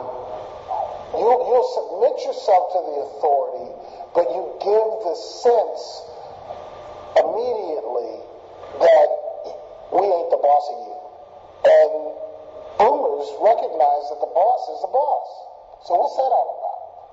Well, I think the difference is now um, the boomers, they let their job define them a lot. So that's all they did. Where now, we do so many other things, we have so many choices. My job doesn't define who I am. That is blended life. We do so many other things, we have so many other choices. My job doesn't define who I am, and that is why they view authority differently. He says earlier, boomers, they let their job define them a lot. Of course they did. They were working 70 to 80 hours a week. They weren't doing anything else. Authority meant something very different to boomers for that reason. Blended life is why they view authority. Realistic expectations. Didn't hear it earlier, but this is a common concern. This is about, you know, they come out of college, oh yeah, my first job will be $100,000 a year. They don't, they're not aligned with the real workforce yet. There are several reasons for that. They do want more, but I argue that the primary reason is because of the parenting style of the era. Let's keep in mind, parenting shapes generations as well. The parenting style of the era was referred to as the self-esteem movement. The self-esteem movement told parents, ooh, don't tell your child anything negative. But the way it was applied was don't tell your child anything accurate. so we've grown up with a generation of kids playing sports where they don't keep score, there are no winners and losers, and everybody gets a trophy just for participating. That is reward for effort without regard to outcome. This is why, bottom bullet, they have a disconnect between effort and outcome. They've been rewarded for effort without regard to outcome because of the parenting style. We know in the business world, our effort is, de- is determined by the desired outcome. This is a connection that we have to teach them. Questions there? Quick video. Why do you think that you can work places for a couple months and then get a vacation? And unpaid. You don't care if you get paid. What's up with that? I don't understand it. But see, we've read on like MTV and things in the media and, and magazines, and you see Lindsay Lohan, who's 19, and she makes this amount of money, and she spends the weekends in San Tropez, and then you have Puffy, who's 30, 35, who's a multimillionaire, and you have all those are, are heroes. So the idea of working 10 years at a mediocre job to possibly have three or four weeks of vacation is not everything that we've ever experienced in terms of growing up has been microwavable and what we're striving for is to be millionaires and fantastic successful by the age of 40 30 you know Some nervous laughter there, but several things coming out of this video. Number one, leave without pay is now a benefit. If you're not using it, you're missing out on opportunities. Boomers would never take time off without getting paid for it. Gen Ys will do it all day long because of blended life. You can't have blended life without time outside of work. That time doesn't necessarily have to be paid. Leave without pay is now a benefit. That's point number one. If you're not using it, you're missing out on opportunities. Point number two. Lindsay Lohan spends her weekends in San Tropez. Well, she also spends some weekends in jail, so let's just set her aside for a second. Puffy. Sean P. Diddy Combs. Rap star in his own right. He's got a company that does music production, alcohol, clothing, television. Guy's got six, five or six different companies, all with a rock solid brand. We all know there is no way to achieve that level of success or outcome without an extraordinary amount of effort. They look at the outcome without understanding the effort. Separation between effort and outcome. For those of you who don't know, Puffy's got a TV show called Be Me Like Puffy. Puffy's an Xer who works like a boomer. He's got a set of Gen Ys on the show who are trying to be like him, and he is up at 4.30 in the morning yelling at them, I'm up at 4.30, you can't be sleeping if I'm up at 4.30, get out of bed. He's an Xer that works like a boomer. Soft skills, we heard that this morning. This is about communication skills, written, uh, written, verbal, uh, and also eye contact, uh, posture, etc. Their favorite form of communication, we said, is what? Texting. Texting. So when you're texting, what are you looking at? Screen. Texting is part of screen time, which is why they have poor soft skills. You want to talk to a generation that has exquisite soft skills? Talk to the silent generation, for whom the telephone was a new technology. Much of their communication was done either written or face to face. Here's the issue with texting, particularly in Vistage. Maybe not this one because I know who you have in your group, David in your group. In a lot of Vistage groups, I get people who say, texting's not a real form of communication. Te- texting's not a way to do business. Texting, texting's going to go away. Here's some data that suggests otherwise. This is a Nielsen study looking at the second quarter of 09 compared to the second quarter of 2010. Blue bars are 09, gold bars 2010. First thing I want to point out, across every age group, we are all texting more. Why do people in this age group more? Because the people in the other age Because they want to talk to their children. Do an experiment. if you haven't already. Sorry. Do an experiment if you haven't done so already. Call your kids, you'll get voicemail. Text them, you'll get a reply right away. Texting is a preferred form of communication. Now, here's the thing. This is what we need to understand. What we do in business, face to face, video conferencing, um, telephone, is called synchronous communication. Synchronous communication is any communication that requires the sender and the receiver to be in place for the message to be sent, understood, and, and received and understood. This is a form of what's referred to as asynchronous communication. Asynchronous communication is any communication that allows people to send a message and the receiver doesn't have to be in place. It can be received and understood at some later point in time. That's asynchronous. The difference is this moves mountains. Asynchronous communication changes behaviors in ways synchronous communication does not and has not. It is astonishing to Gen Y that it can take us four days to get four people in a room for a 30 minute meeting. When they, in college, can send a single text to a group of friends, let's meet in the Commons in 10 minutes, and 95 of those friends will show up. It's called swarming. We saw the same thing at the last National Democratic Convention, National Republican Convention, swarming of delegates. We saw the same thing in Iran two years ago, Egypt, and Tunisia last year. These are all countries, and this is where we get the national, the international flavor for this. These are all countries that have Gen Y populations greater than 50%, and they all know how to use this technology. The key here is those are revolutions that would not have happened without this technology. And the truth is, particularly in Egypt, the text messages that were sent were complex, were coded, and were nuanced. So, for example, some of the texts being sent in Egypt were intercepted by the government. And the government interpreted them as meaning, let's meet 10 blocks north of Tahrir Square in 10 minutes. So they would send the troops to the north. But what it actually meant, the text actually meant, was let's meet five blocks south in five minutes nuanced, complex, coded. My point here is this is a form of communication that we need to learn and to leverage, along with many others like we were just talking about. They're, they have ways of communicating that we need to learn how to use.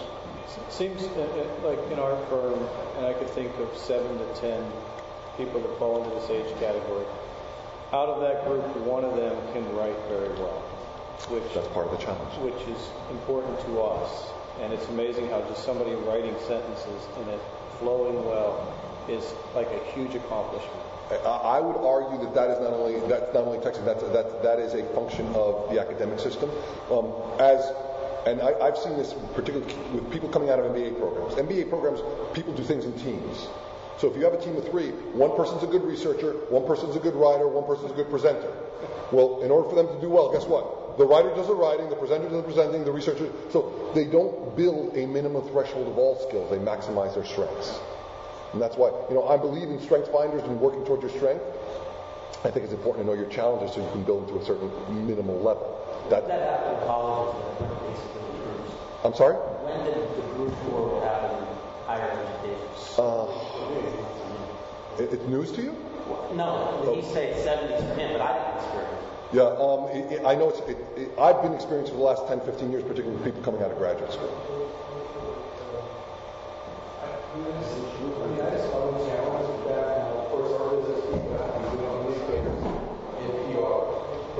Right. I've seen studies that, in some ways, the point you were just making about nuance and sophisticated communication is packed into 140 characters. Right. To change an entire government. Mean, there, there is some research done that shows that actually, because of texting and social media, at least some of the people in the stage cohort are actually more sophisticated in some ways. And I, and I, I agree with the caveat communication is a very broad, broad, broad brush. So if you're talking texting, asynchronous, absolutely. The challenges that I see with them is, is the soft skills, the, the face-to-face. That, that's the tool. And the challenge there is jumping ahead because this question is, well, how do we get them to, to build those soft skills? And the issue is relationships and cause. If you build a relationship with them and give them a cause and explain how that's going to advance their career and fill and, and feed that cause, fulfill that cause that they want, then they'll, they'll, they'll be more willing to learn. That's the issue. Make sure I don't forget anything else. Attention. Finally, um, attention. This is a generation. Well, first I'm saying we know, again, from psychology, uh, multitasking yields mediocre performance. We've known this for years and years and years. Multitasking yields mediocre performance. When you want exceptional performance, you need to use what's referred to as single point focused attention. Single point focused attention yields exceptional performance. We've known that for years and years. In the last several years, there have been studies that have come out looking specifically at multimedia multitasking, the type of multitasking that this generation does uh, a great deal of, which involves television, computer, cell phone, texting, video games, two or more of these. And what, what has been found was at best, it can't be done. At worst, we're interfering with the way that we think. Here's what the findings said. The first study out of Harvard and UC San Francisco says during downtime, downtime is any time when, when we are awake but not focused on a specific task. During downtime, our brain is still trying to reconcile disparate facts, meaning trying to make sense of facts that don't make sense to it. The challenge for this generation, they don't get a lot of downtime. It's all screen time. These last two studies are both looking at uh, using functional MRIs. Actually, all of these are using functional MRIs. Um, multimedia multitasking out of Stanford, a psychologist named Clifford Nass. What he found was People who multimedia multitask. Uh, at, at best, I said it can't be done. At worst, we're interfering with the way that we think. Number one, people multimedia multitask are poor at filtering. Remember the riddle I used this morning? That was a filtering task. People who, who multimedia multitask would have a greater time solving that riddle. Number two, people who multimedia multitask are poor at task switching. Meaning, if I'm working on task A and I need to switch over to task B, I lose a lot of time in that transition. Number three, people who multimedia multitask are poor at using working, sequencing, or short-term memory. Those are three types of uh, three terms for the same type of memory: working, sequencing, short-term memory. Which means, if I tell you A leads to B leads to C leads to D, what comes next? You would tell me E comes next. It's next in the sequence. People who multimedia multitask would have difficulty figuring out the sequence, identifying and figuring out what comes next in the sequence. What NASS says is through multimedia multitasking, we are training our brains to explore rather than exploit. And what he means by that is we're training our brain to look for what's newest, brightest, and shiniest in the room, as opposed to use the information that we have or what he refers to as deep thinking. So we're training our brains to explore rather than to think deeply. That's the challenge with multimedia multitasking. Last study out of UMass at Amherst, psychologist named Richard Anderson found that when we multimedia multitask, we do learn we just learn using a different part of the brain. We're learning using a part of the brain that's called the striatum. The striatum is a part of the brain that learns, but learns within a very narrow range. So, for example, muscle memory is one in the striatum.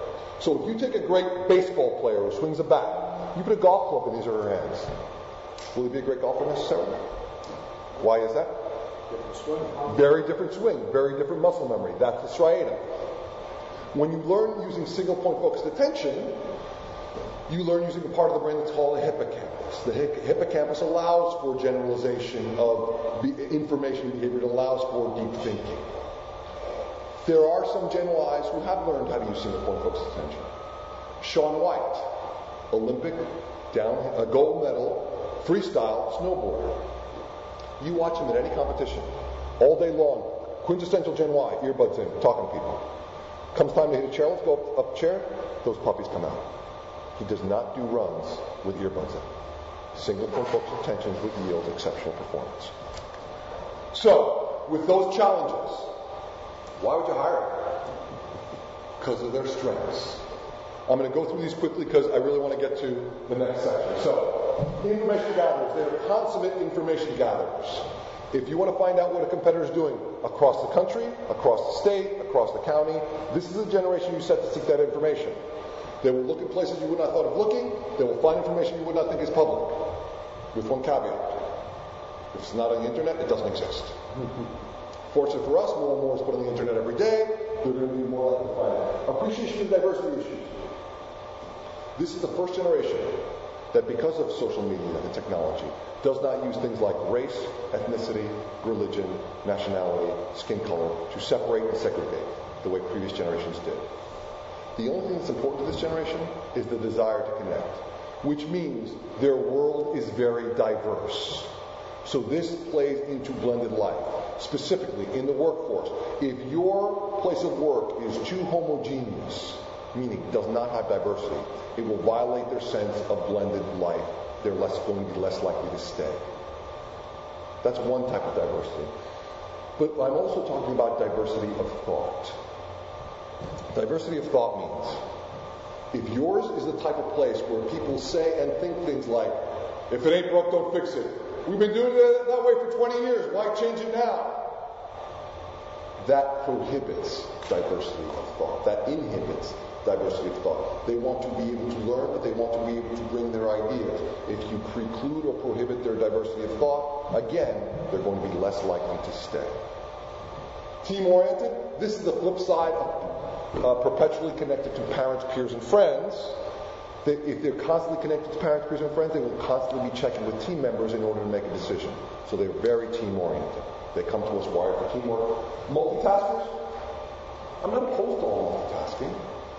We just not everything we do requires exceptional performance. Exceptional, perform, uh, exceptional. We need to understand exceptional performance you only get from single point focused attention. But for example, if we are making copies at a copier and we get a phone call, chances are we can take that phone call without ruining the copies. If we're cooking a meal we've cooked a hundred times before, chances are we can take the call without burning the meal. That's all multitasking. Not everything we do requires exceptional performance. When we want exceptional performance, we need single point focused attention. They come wired to us for multitasking. Cause driven. Cause, I said earlier. Meaning, significant, big picture. Cause, or, or purpose. Meaning, big, big picture, purpose.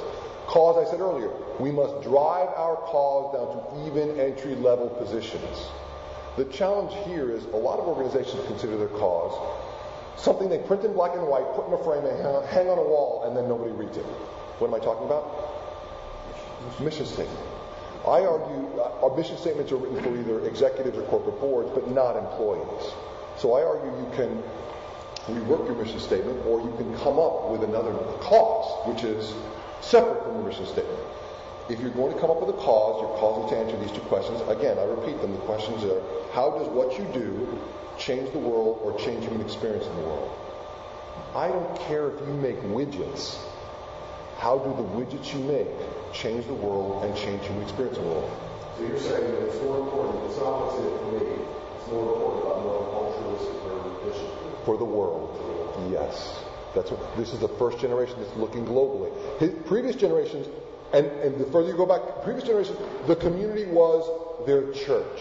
Then it was their town. Then it might be the city. Then the state. Then the country. Now it's the planet. Absolutely. So, if when you come up with a cause, to articulate your cause, I argue your cause should be articulated in a way that is understandable to a sixth grader and recitable at gunpoint. Which means easy to understand and very memorable. Understandable to sixth grader, recitable at gunpoint. That's, that's how we create cause. How important is cause? Here's a quick video. We multitask and we have a lot of side things that we do. At the same time, I think a lot of people are very idealistic and they're going to college and they're graduating, they're crying in the rooms because they can't find a job that gives them meaning and purpose in life. In college, crying in the rooms because they can't find a job that gives them meaning and purpose in life. That used to be called midlife crisis. that was a 40 year old dilemma. They're dealing with it now. That's how important cause is. So, this is your section four. This is what I call your Gen Y magnet section. Before I jump into this section, I would ask if you're taking notes, I would ask you to please write down a three word question for me. A three word question. I just want to, if you're taking anything home, I want you to take a three word question. The question I'd like you to write down is innovate or replicate? Question. Innovate or replicate? Question. And there's a reason I'm, I'm asking you to write down this question. Albert Einstein said, to do the same thing over and over again and get different results and expect different results is insanity. That's Einstein's definition of insanity. If we do the same thing over and over again, we should expect the same result. The data I presented this morning, the fact that there, we're having a generally we have a revolving door with this generation that lasts year and a half to two years max, means what we are currently doing is not working.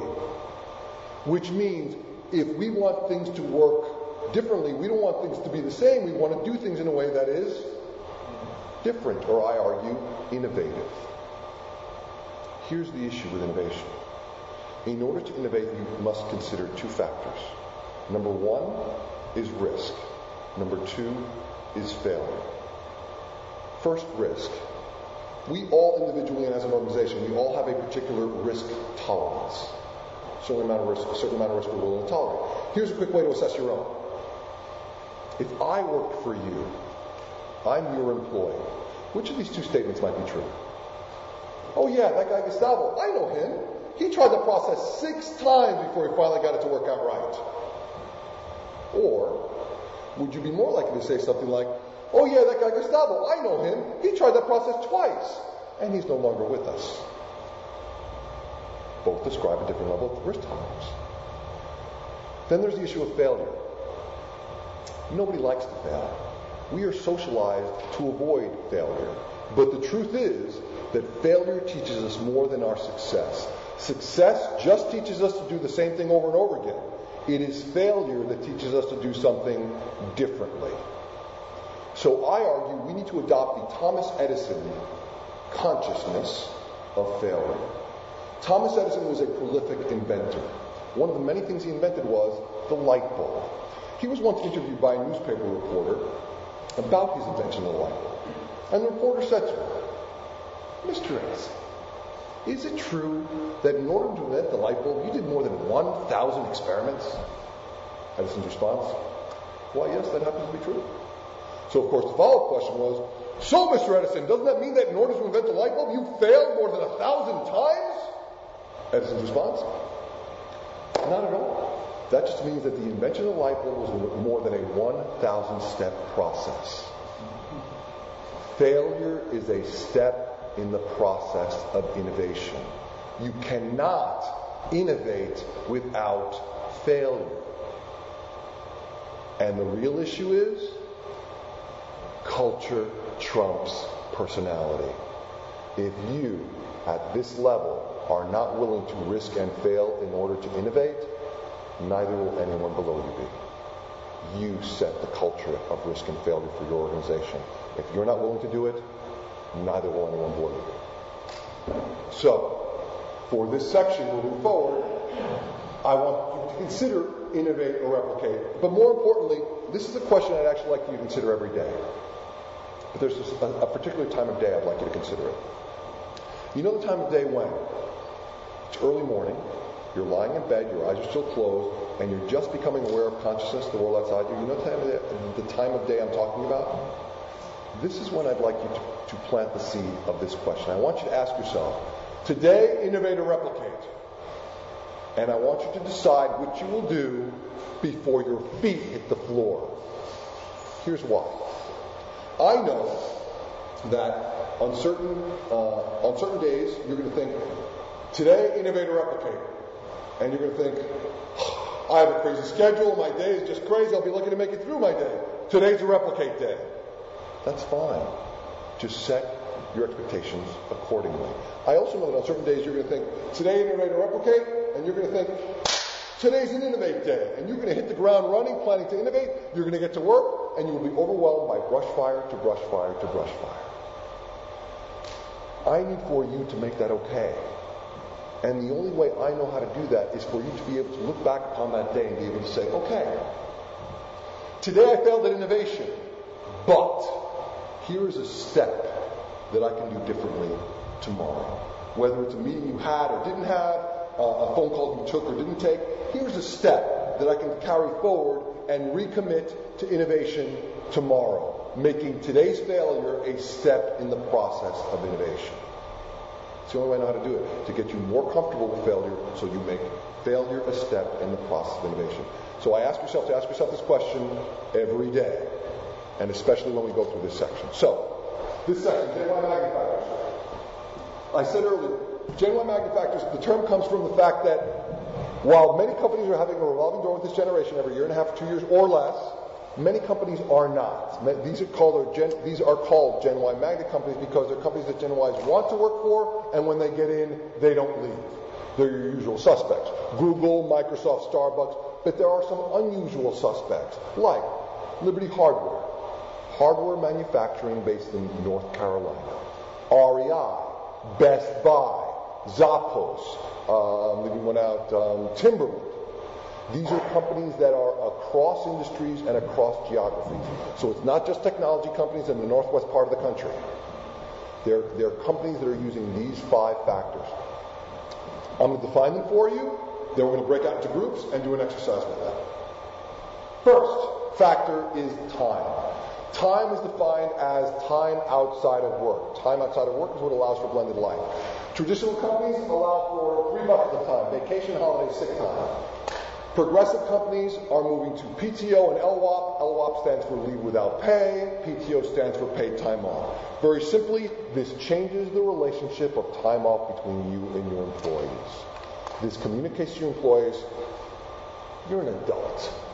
You don't need to tell us why you take time off. You just need to tell us when you take time off. If you want, uh, and if you want data to support what happens here, well, first let me say, the data says companies that go from traditional to progressive, in general, have less time use and much less time abuse.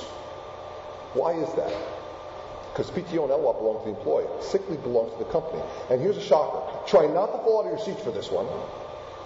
Sometimes when people call in sick, they're not really sick. the Friday flu, the Monday mucus, yeah, not always real. Again, when people have time that's not their own that they have to burn, they will access the time. Where when it's their own, they use it more sparingly. You want data to support this? Visit SHRM, the Society of Human Resource Management, shrm.org. They have a ton of data on their website. It all says the same thing. Less time use, much less time abuse. How many people here use PTO? How do employees like it? Pay PTO. But specifically philosophically, it's your time. You just need to tell us when you're going to take it off. Oh, yeah, that's civil real lax. Do you, well, see, and and I understand there, there's. You me straighten it up. I don't understand the difference between that and vacation. Okay, the difference is that vacation traditionally is pooled with sick time, so it's different. It's kind of treated like vacation, but it's all in one pool. So it doesn't matter when you use it. You can use it in blocks of two hours, four hours, eight hours, and so it's like everything becomes vacation time really.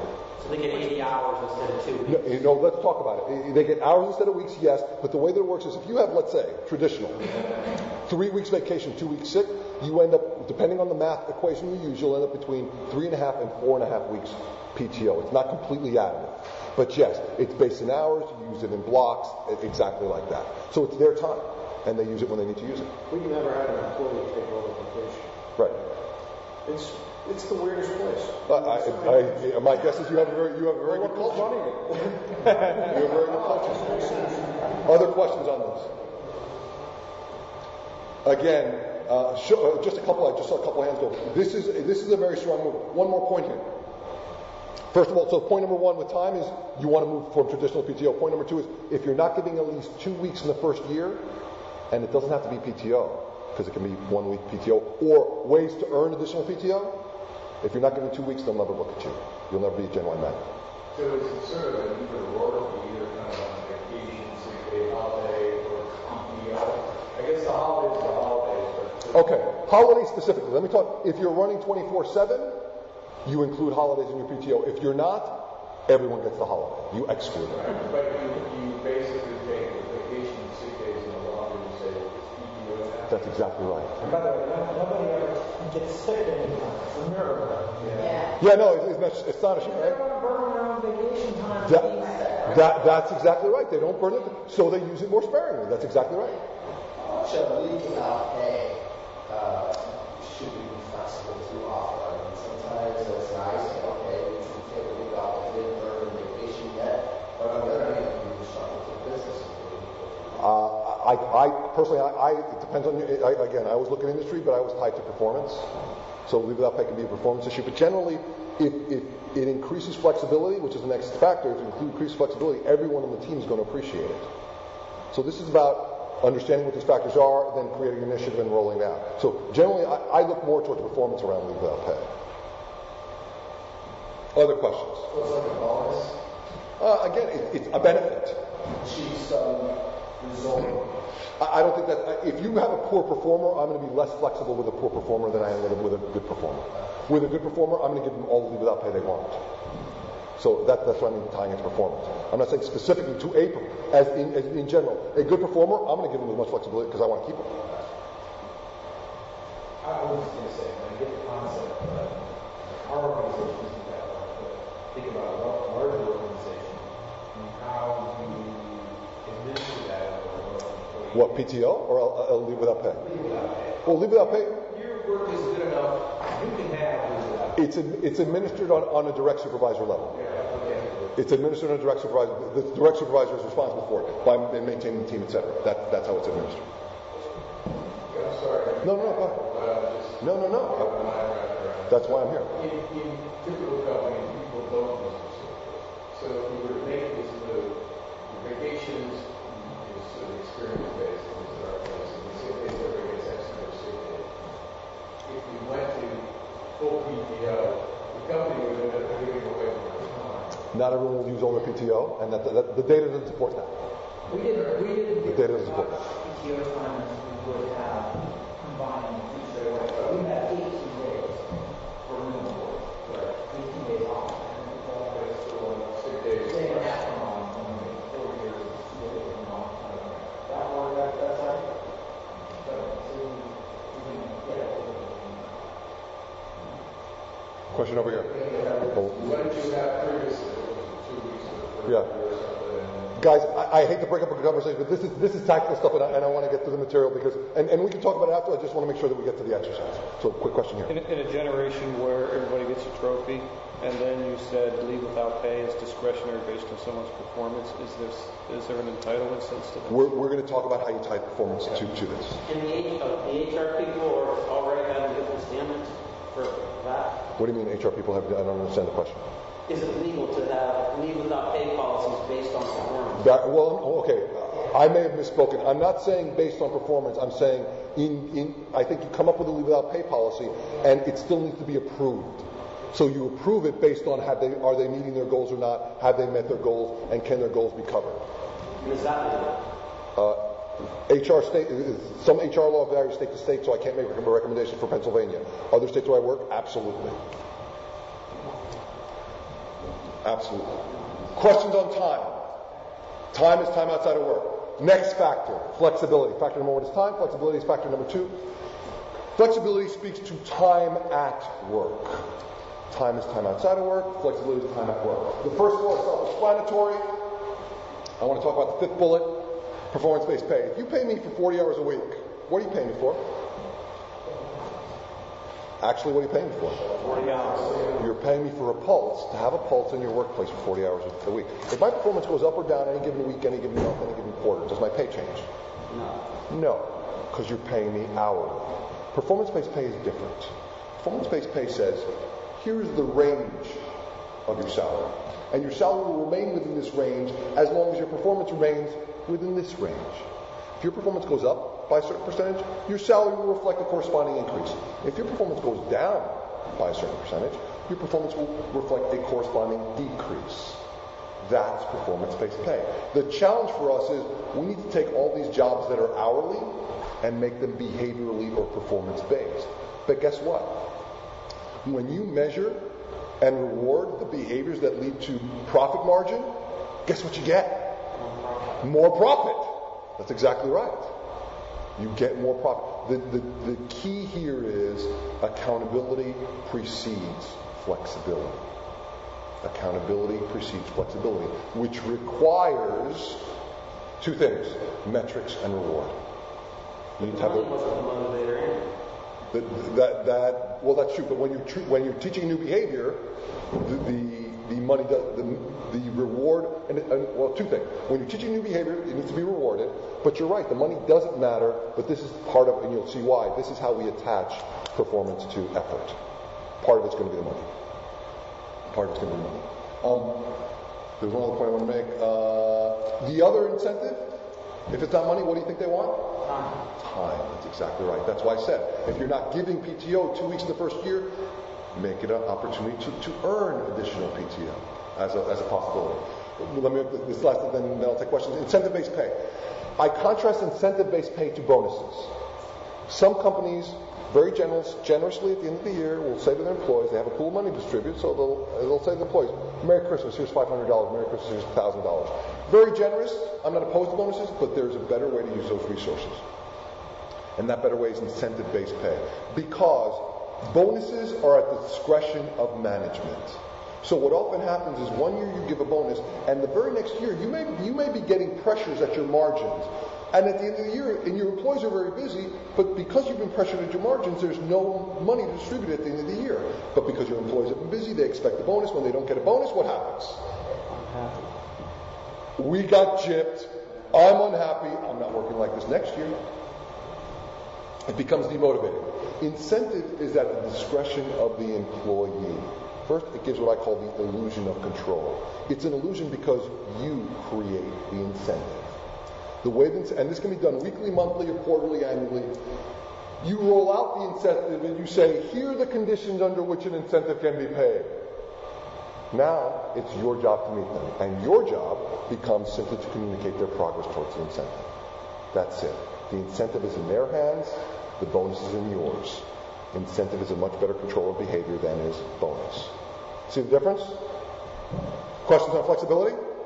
Team versus individual on incentive? Great. Depends on depends on generation. My experience. So, for example, particularly in sales, you take a boomer salesperson.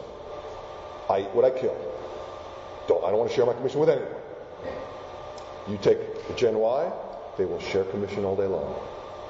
So you got to look at the industry, but my experience is very clearly um, boomers brought about companies like Lehman, who went under because of this eat what I kill culture. Gen Ys, much more willing to share commission because they work towards their strengths. So if I'm okay at cold calling, then I'll do the cold calls. You go out to visit. You go out to visit the client. They'll work as a team. Great question. Look at your people individually, but broad brushstroke. That's what I'm seeing. What's the difference between performance and incentive? Uh, the, performance is more of a salary base. Incentive is on top of the salary. Performance is to take the hourly and convert them to behavioral. Incentive is to in, in addition to. One more point here. I just I just remember. Are you remember? Are you familiar with the data of what happens to performance if you allow for people to work from home? What happens? Do you know? Performance goes up with two very important caveats. Number one is metrics. You need to be measuring the behaviors that lead to success. Oops. You need to be measuring the behaviors that lead to success. Number two is reward. Reward, like beauty, is in the eye of the beholder. Reward, like beauty, is in the eye of the beholder, which means you need to be using a reward that's meaningful to your employee. People have said to me in these groups, people say, Oh, I've tried that, it doesn't work. All I have to do is scratch the surface a little bit, and they violated one or both of these rules. If you allow people to work from home, performance goes up with those two caveats. Important caveats, but you have to have them in place. Questions on flexibility. Factor number one is time. Factor number two is flexibility. Factor number three is personal growth. I'm not going to be laboring this too much, but because they're all pretty self-explanatory, in general, this is a generation that wants to learn more. They're going to want to be trained. They're going to accept training. They're going to want to learn from you. This idea sharing middle bullet means they want to learn from you, but they also want you to learn from them. So this is about two-way communication when it comes to personal growth. So time, flexibility, personal growth. Number three, relationships. This is where we do a deep dive. Have we a dead horse about the supervisor? Do we need to continue? The supervisor is going to be the number one reason, number one relationship need to have. We've beaten that horse. Can I move? Yes? Okay. So, interested in the entire world, we should know one thing about the outside world of every one of our direct reports. Not just Gen Y. We should know one thing about the outside world of every one of our direct reports and be able to discuss this with them on a weekly basis. I'm not talking about an hour a week. We're not doing therapy. I'm talking about 5 to 15 minutes a week. That's it. Just be able and willing to discuss that, whatever they are interested in. So, for example, I work for you. You're interested in cars, but I'm interested in underwater basket weaving. I work for you. What are we going to discuss? Underwater basket weaving, absolutely. Uh, provide request feedback. That goes back to two-way communication. Being a friend at work. Here, and I said, being a friend is, does not mean you have to go out drinking with them. They'll drink you under the table. This means you have to simply take a personal interest. Here's the example I use. Banks are my example that I use as a conservative culture. Banks generally have very conservative cultures. I've done work for a very conservative bank in the southeast mid-Atlantic region of the United States called BB&T. They have a very conservative culture within that banking arena. Um, I was working with a rural branch manager who was a very flexible boomer. A rural branch branch manager who was, happened to be a, a flexible female boomer. And she had a gen, female Gen Y teller with whom she was having difficulties. So she came to me and said, you know, Gustav, I'm having this problem with this Gen Y teller. She's a good employee. I don't want to lose her, but I'm having this problem. What was the problem? Let's just say the teller was coming to work like her boyfriend might like to see her on a Friday night.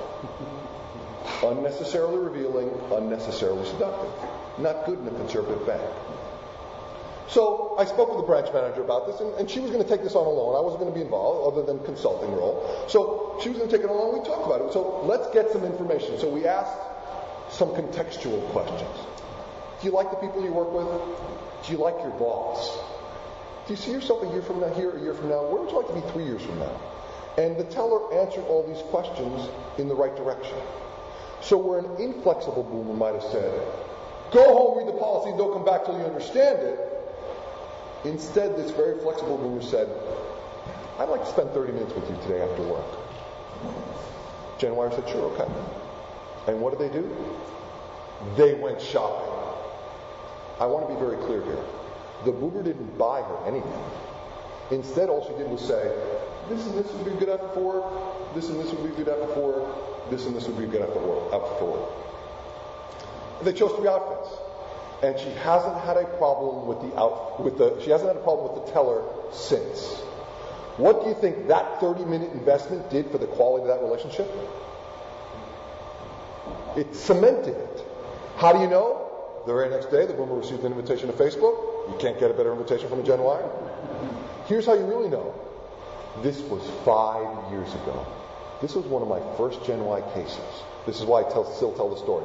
This was five years ago. And the teller is no longer a teller. She's been promoted. But she's in the same branch. In those five years, she's been recruited by other departments in the bank. And she hasn't left. In those five years, she's been recruited by other banks for as much as 20% more pay. And she still hasn't left. And when I've asked her over the last five years at least a dozen times, why wouldn't you take a job for 20% more pay at a different bank? What do you think she says to me? Quote unquote, I'm not leaving this boss. I'm not leaving this boss. You think that's unique? I've done work for a Vistage company in Baltimore with a CEO who was a boomer and a CIO, Chief Information Officer, who was a Gen Yer, making $85,000 a year. Shortly after our engagement, the CEO engaged me around this stuff, Gen Y stuff. So shortly after our engagement, the CEO comes to me or calls me on a Thursday and says, the CIO told me he's leaving. He's going to work for a friend. I can't afford to lose this guy. What do I do? My response, start your search now. If he's going to work for a friend, you don't, you don't have the relationship you thought you had with him, and you're not going to be able to keep him. So, the boomer being a boomer, the CEO being a boomer, instead, over the weekend, threw money at the problem. So, he offered him from 85 to 95 to 105 to 115 to 125,000 dollars. CIO left anyway. What was his friend paying him? $65,000 a year. The point here is, for Gen Y, money is a threshold. What I mean by threshold is they need to make enough in order to live a particular lifestyle. After that, they don't care. Relationships and cause will trump money. Compensation. Relationships and cause will trump compensation. One more, even more extreme. In 2007, I was doing work for a commercial real estate firm in LA.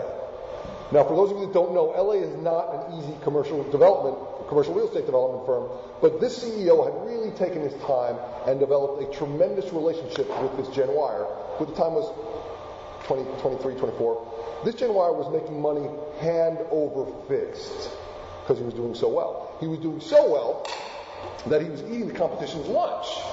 So the competition, being a true boomer, tried to poach the Gen Yer take him out, wine and dine him, offer, this, offer him this huge comp package, and a $1 million signing bonus. A million dollar signing bonus. Which he promptly rejected. Now, I'm an early Xer on the cusp of boom. So, of course, I had to ask, why would you turn down a million dollar signing bonus? What did he say? I'm not leaving this boss. The point here is he had already made more than a million dollars. Another million didn't matter to him.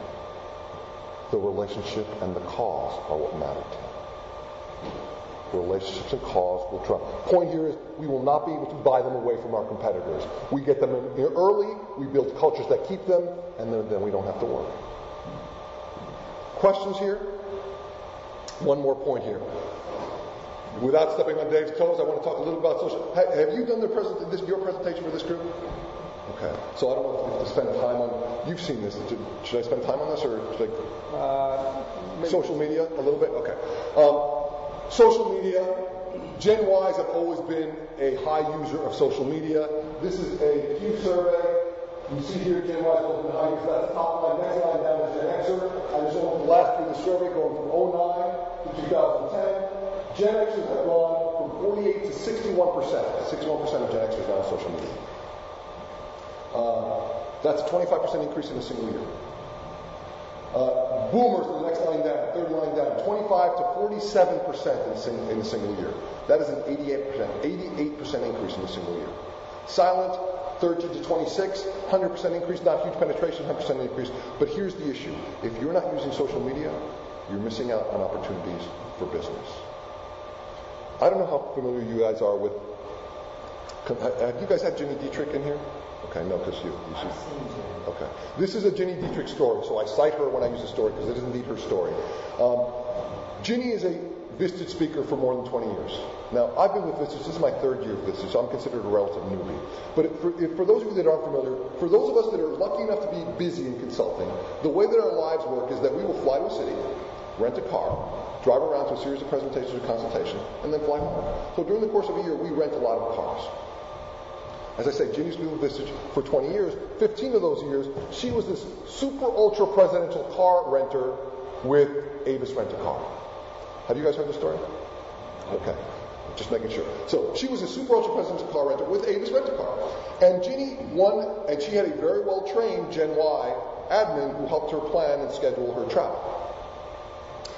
So Ginny one week had a series of presentations in Denver.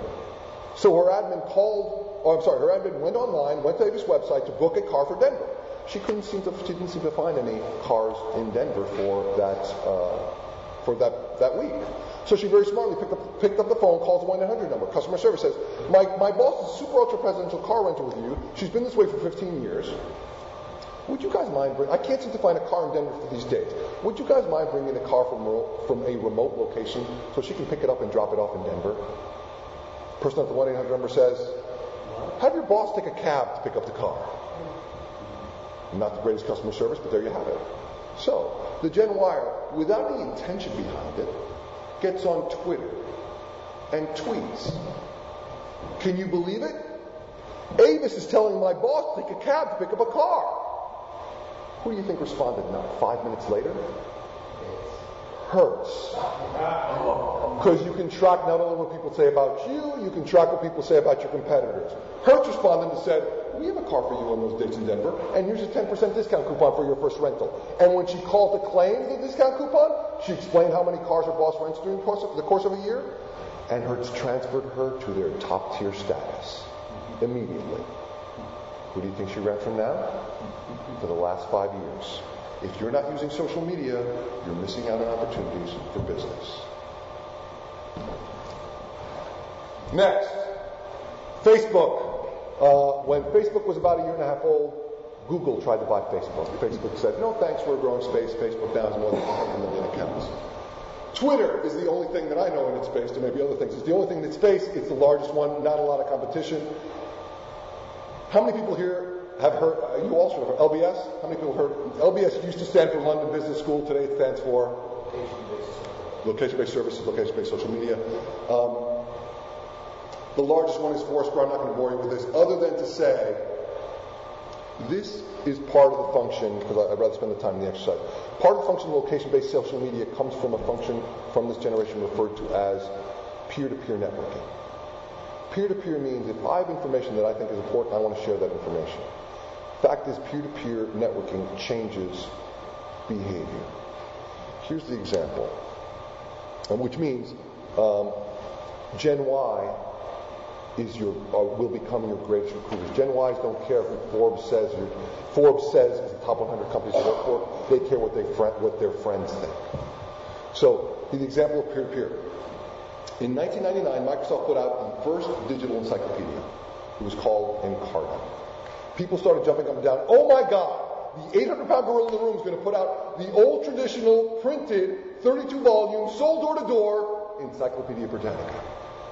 Both coexisted for the next 10 years side by side until 2009. In 2009, Microsoft no longer put out the Encarta, put out Encarta, and, and Encyclopedia Britannica folded into two different companies. What came out in 2009? Wikipedia. peer-to-peer information sharing. You think that's unique?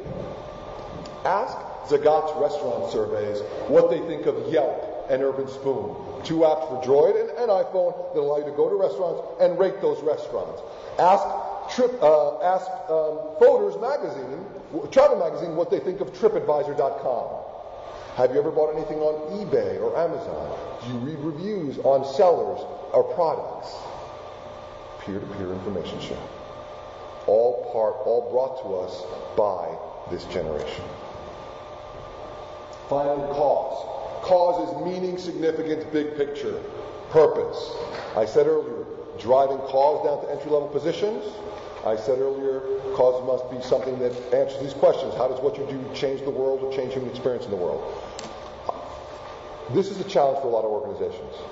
I've done work, excuse me, I've done work for a rebar manufacturer in North Carolina.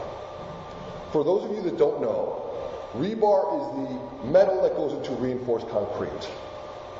Not very sexy. Not a huge Gen Y drive. They brought me in again around Gen Y issues. So we looked at, they had a lot of cultural issues. And the reason they brought me in, this was a company, manufacturing, that had two employees in their 70s, a handful in their 60s, handful in their 60s, two employees in their 40s, and that was it. Sound familiar? They were, they were dying really for de- desperate for younger employees. So they brought me in around this stuff, this uh, these Gen Y stuff, and we went through time, flexibility, personal growth, relationships. When we got to cause, like, how do we come up with cause for a rebar manufacturer? As I said earlier, I don't care if you make widgets, I care how your widgets change the world or change human experience in the world. So what we did is we went back for the prior 24 months and we looked at where had their rebar gone. And we found out that some of their rebar had actually gone to the new Yankee Stadium in New York, where Yankee Stadium is a place where people go to celebrate, enjoy each other's company, and celebrate their sports teams. But it's a place where people come together. Some of the rebar had gone to some very beautiful architectural bridges, which are beautiful to look at, and bridges span distances which bring people together. So their cause became, we build the things that bring people together. That's their cause as a rebar manufacturer. How do they illustrate that cause? On their website, they now have pictures of all the things that the rebar has gone to. And for every new project that comes in, they have sketches that go up in the break room, which is where they, their employees hang out, sketches that go, uh, that go up in the break room of what the final product's going to look like. What's the result? In the last 18 months, they've been able to hire eight Gen Ys, none of which have left so far. Cause. We've had a similar, and, and by this, by the way, actually, well, I'll save that, that one for, for a, a little bit. Um, so, here you have the top five. Time, or the five factors. Time, flexibility, personal growth, relationships, and cause. Let me say it now because otherwise I'll forget. If every five to ten years there's a business book that becomes big. The last one was Good to Great, written by Jim Collins. The current, yeah, the current one is called Drive by Daniel Pink. Drive, D-R-I-V-E, by Pink as in the color, Daniel Pink. Drive looks at the history and research behind human, motivation. And he basically breaks down human motivation to three factors. Autonomy, mastery, and purpose. Autonomy, mastery, purpose. If you look at these factors that I've identified for you, they overlap. This is called convertibility. Time and flexibility are all about autonomy. How can I use my time outside of work and time at work in an autonomous way? Growth in relationships are all about mastery. How can I master my, the, growth of my skills and the relationships I have with people around me? Cause is purpose. Autonomy, mastery, purpose. This is convertibility, when you have different sources pointing in the same direction, that defines convertibility. It says you're applying, you're approaching truth. So what I'd like to do now is break up into groups and do an exercise. Let's do groups of three. So let's go you three, you three, you three, you three over here, and you three over here. Let's do nothing but word enough. Okay, so groups of three. So three, group one, group two, group three, group two, four,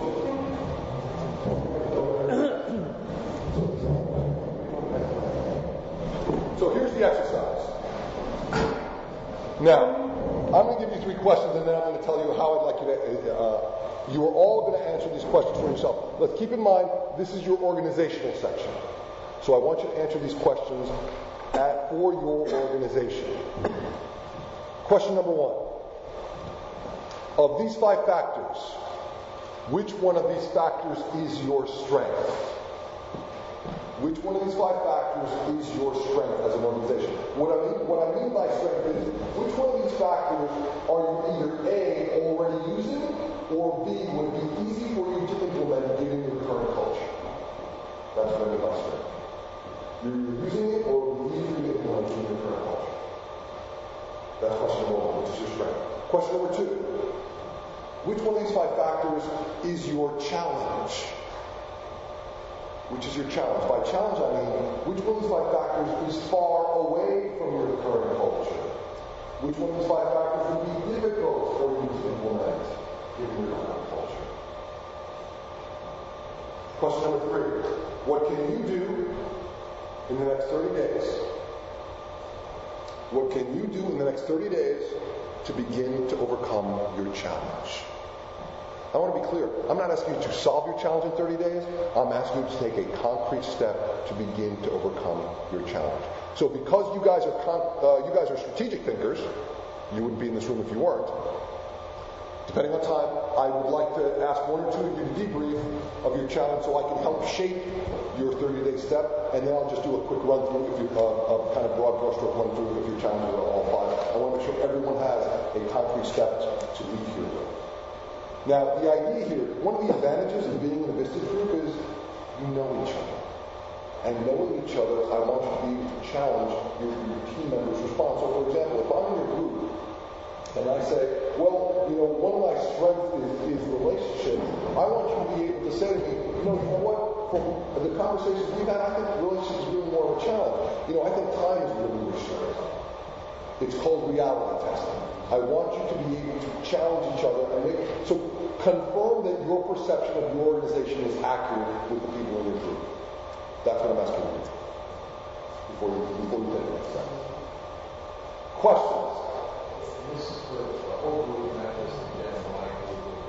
Thank you. Let me make that point too. Great point, and I, I, I'd like to make it. These five factors I'm talking about creating culture shift. These five factors are not, while they are Gen Y magnet factors, they work for everybody. So, for example, if you go to a, a boomer today and say to them, I'd like to give you a little bit more flexibility in your schedule, what are they going to say? Oh, don't give me any of that. of course not. These factors work for everybody. The rollout is important, but they are factors that work for everybody. Thank you for helping me make, make that point. Other questions? Seven minutes. Go. Your personal conversation to a close, and please bring your attention back to the front of the room. So, I would like to just debrief one or two of you, depending on the time it takes, um, for strength challenge and 30 day step. So, we'd like to volunteer. Please, can I volunteer you or no? Please. I think one of our strengths is, uh, I pull out, the easy thing is to. Um, again, within our business, within our industry, it's very easy to offer and love level person. It's like the sky's the limit. Very good. On what you can make, what, you know, Very good. So, opportunity for growth. absolutely. Challenge? Challenge really is the time factor. Um, Meaning time off. Flexibility, the time. Now, now uh, here's why I want to be clear on definition. Time is time outside of work. Flexibility is time at work. So which of the two? I'm sorry? The time outside of work. Okay. So, meaning you don't give, uh, are you using PTO or using uh, holiday sick? So you're using traditional. Okay, so that clearly is a challenge. So, what's a, uh, what's a 30 day step for you? What would be a 30 day step for you? I don't have the answer for that. I mean, again, you need to schedule. Okay. First, first let me ask, how many people are in your organization in this room? Three. Three. Three.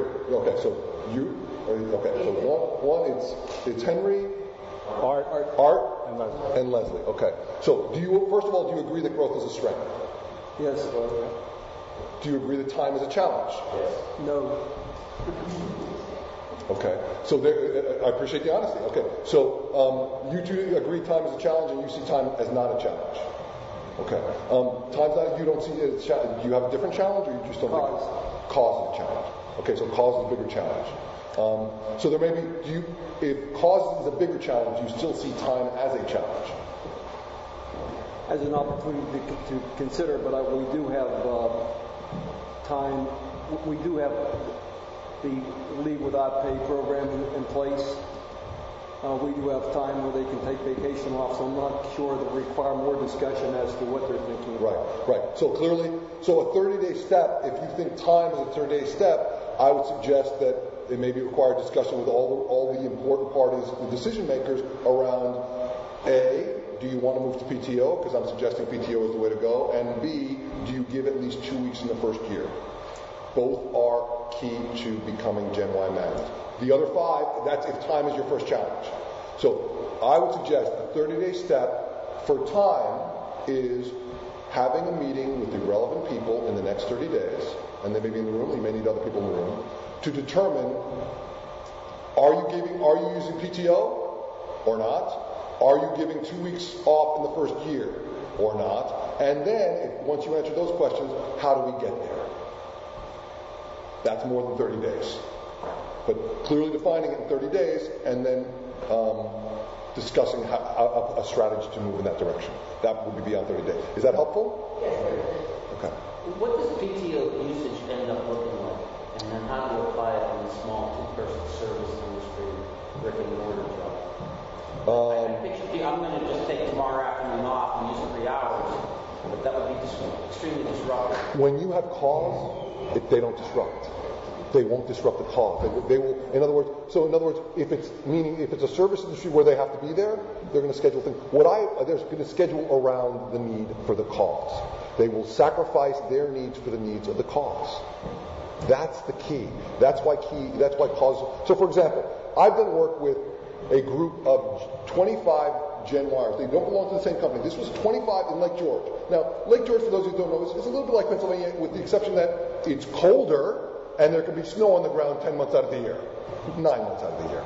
But this group of 25 Gen Yers came out of a graduating high school class of 50. They're 50%, uh, 50. So 50% of the graduating class. They decided we are going to be free from fossil fuels. We are going to be free from fossil fuels. That's their cause. As a group, that's just, just what they decided.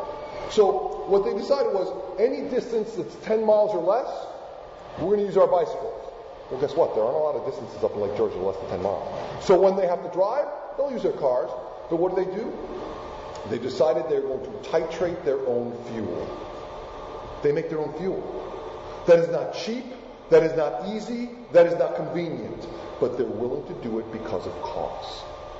When you give cause, and this is this is why the team they work so well in teams. When you give cause with leave without pay, they're not going to leave somebody hanging. They're going to make sure somebody's going to cover for them and make sure that they will cover somebody else at some point in the future. So that creates a question of does the, how much of the cause needs to be like theirs or originated from them? Uh, I think that they're looking for cause, and when you give them something they can slot into, they'll they'll fill it. Like it was uh, Paul. You said your person left to go to the Peace Corps. I get that a lot. I get that a lot. I see that a lot with this generation.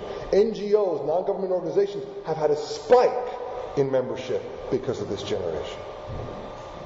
Seems like an important point, though, particularly around attracting within the mindfulness, is even though you might have a particular strength, you might have a weakness, you got to work at that. As a Gen Y employee, you're attracting, you still have to deal with the balance of all those issues. Absolutely.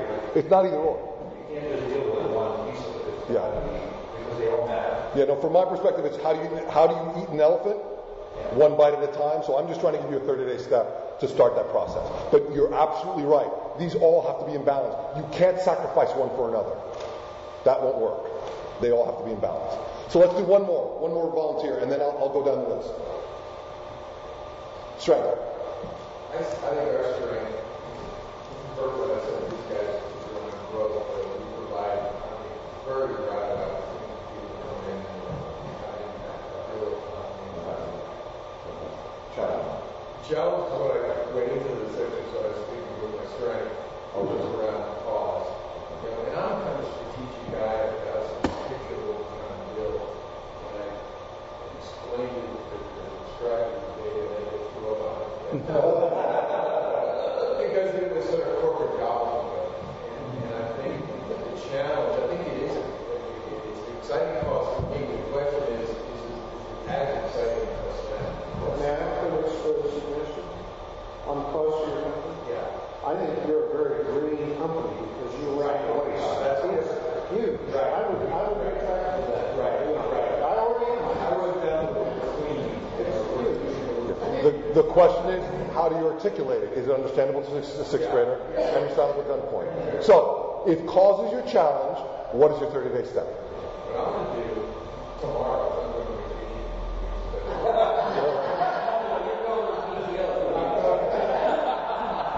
But I'm actually, I've already picked out uh, eight people, and it's a mix of Gen Yers and Gen Xers. And I'm going to invite them into a challenge to help me rebrand the cause. Redefine. Beautiful. That is the ideal, and I normally have to give people that, and you know, I, I applaud you for really, because that is the key. The issue to cause, if cause is your challenge, and this is for everyone, speaking more broadly, if cause is your challenge, here's the illustration. If I were coming here or to your office in the morning, one morning, and I called you and asked, and, and I called you and said, hey, I'm lost, how do I get to you? What's the first question you'd ask me, B? Where are you? The only way to build a cause is to know where you are. So step number one is always going to be you've got to go to your employees first. That's the 30-day step for cause. You need to go to your employees and ask them, what do you see our cause as being? Because you may think it's over here, and they think it's way over here, which means there's a lot of discussion that needs to take place. If it's closer, there's less. But the fact is that people will protect what they help develop and feel that they own. Going to your employees makes it their own. Then they will protect the cause. Buy it. So brilliant step. I applaud you for taking it without any type of solicitation. That's exactly it. If your challenge is cause, your 30-day step is talk to your employees. That's your 30-day step. Then you, beyond that, you begin to define cause. That's what I'm talking about technical steps. So let me do a quick rundown. We said time earlier. Time is very clear. You're either using PTO or not. You're either giving two weeks or not. If not, your 30-day step is to get with the people who can make those decisions. You need to move in that direction. Flexibility. I said earlier, accountability precedes flexibility. I, I heard. I was walking around. I heard a discussion. Does anyone here run 24/7? Nobody running 24/7 shop. Okay. Well, if anyone, at any rate, if I, this is a mechanism, a system that I've used with hospitals, and this is the key point around flexibility. Accountability precedes flexibility. In order to create flexibility, your 30-day step here too needs to be because what I get a lot from CEOs is, "Oh, this is the type of flexibility I want to implement." My response: So what? What do your employees want? So step number one for flexibility is you go to your employees and you ask them, what type of flexibility would you like in your work schedule? That's your 30-day step. What type of flexibility would you like to see in your work schedule? That's the 30-day step. Beyond 30 days, step number two. Once you have that information, you go to a group of high performers and you say to them, we have learned that you as a group would like this type of flexibility. What we would like you to do is we would like you to come up with a system a, a scheduling system, as, it were, that of flexibility that will. This is where we're currently performing. That will keep performance here or improve it. Accountability precedes flexibility. So you agree on the metrics and you say, here's where we're performing. We want to give you flexibility. We want you, you're not coming up with a system, they are. You come up with a system that that will increase or improve, uh, keep performance the same or improve. That's step two. Step three, once they bring you that system, you review it. Then you go to another set of high, employer, high performers and you say, we've been told that this is the type of flexibility that you want. We had this group of people come up with this, this plan. We'd like you to test it as a group. 30 days or 60 days, whatever it is. So you go to this group of people and you say, We are calling you a, a tiger team, experimental team, a pilot study, whatever it is, and you give it to this group of high performance high performers to test the system. You think they're going to feel pressure to perform? What do you think? Yes. Absolutely, but it's the right pressure because it's coming from their peers, not from you. Step number three is they test it, and during that period of time, you allow them to nip, tuck, or tweak the system in any way they have to in order to be successful. Once you, you, they've proven that it works, step number four, you roll it out to everybody. You're testing it along the way. You're just not doing it haphazardly and rolling it out to everyone. See how that works? Four steps, flexibility. Growth. Here is personal growth. Think corporate lattice. Most organizations, they have a strategy. They want to move one direction. What they don't realize is that corporate lattice needs to be informed by the, the, the desires of your employees. So the 30-day question, thing you need to do in 30 days if you want to promote personal growth for your employees is you need to go to your employees and ask them, what are the skills you want to learn in the next 12 months? Not position, not title, not pay. What are the skills or skill sets you would like to learn in the next 12 months? Because what you'll find, and I've seen this happen, companies want to move in this direction, and employees want to move in this direction, and that's what builds the lattice. And what I've found is that some companies find an entirely new revenue, revenue stream by developing their, their, their current employee skill sets. That's corporate lattice, 30 day step. Relationships. I said earlier we should know one thing about the outside world of every one of our direct reports. So, anyone have a challenge with relationships here? Okay. Anyone have a challenge? It's a challenge area for anyone. Okay. So I'll, I'll go into it. If it wasn't, I was going to say that. Okay. So if you're challenged in a relationship, then this is something you may all want to consider. Here's my suggestion.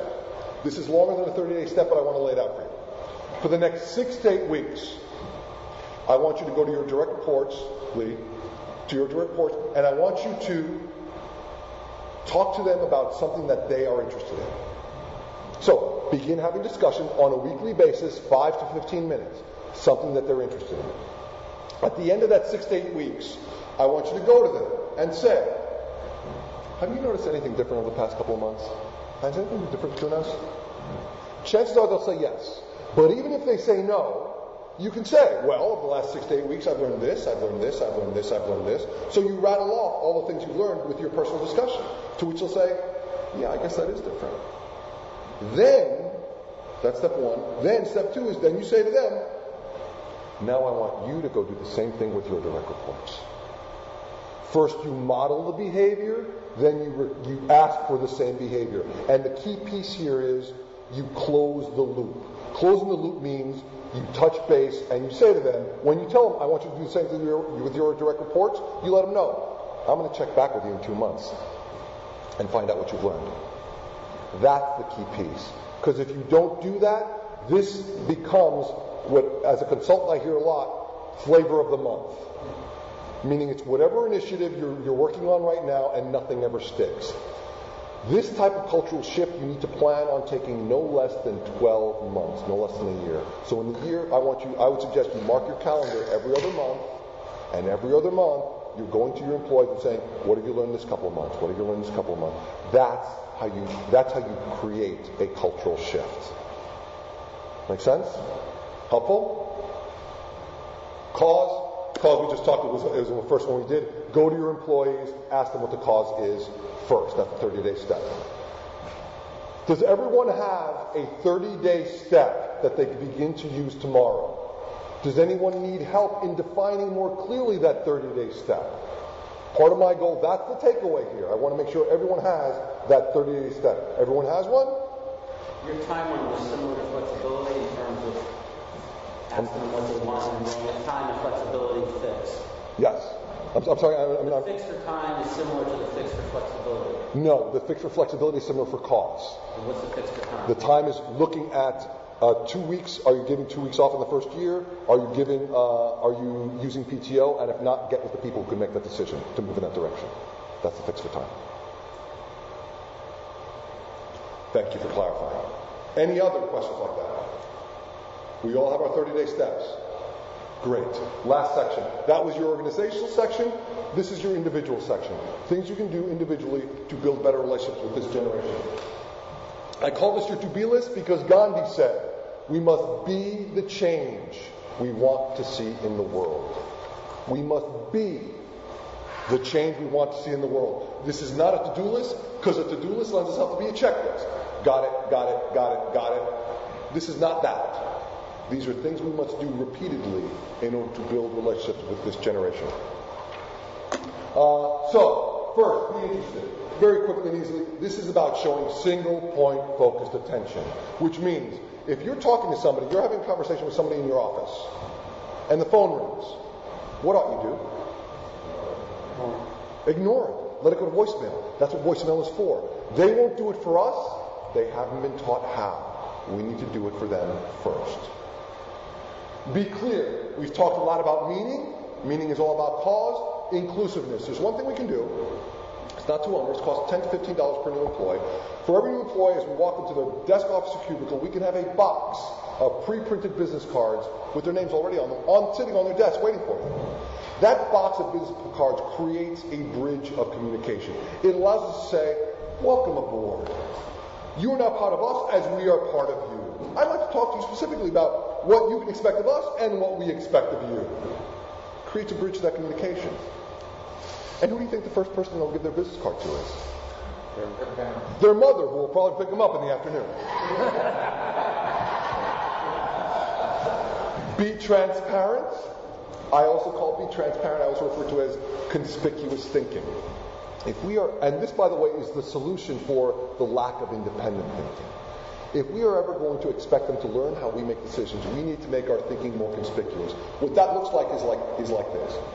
When we're going to make a decision, we need to be able to say to them, in order to make this decision, I took your input, and I can look at these variables over here. And together, I put them together to create factor A, and I weighted factor A 30%. Then I can look at all these variables over here, and I made factor B. In factor B, I weighted 50%. Then I looked at these factors over here, and I created factor C. Factor C, I weighted 30%, 20%. Given these factors, given the factor weights, given the variables involved, we decided to move in this direction. Any questions? That's conspicuous thinking. The challenge here is a lot of boomers want to shoot from the hip. This doesn't allow for that. But the fact is that conspicuous thinking not only makes us better thinkers, it makes us better leaders. Because people are always much more willing to follow decisions they understand than those that they do not. Be aligned. Aligned is being is golden rule versus platinum rule. What is the golden rule?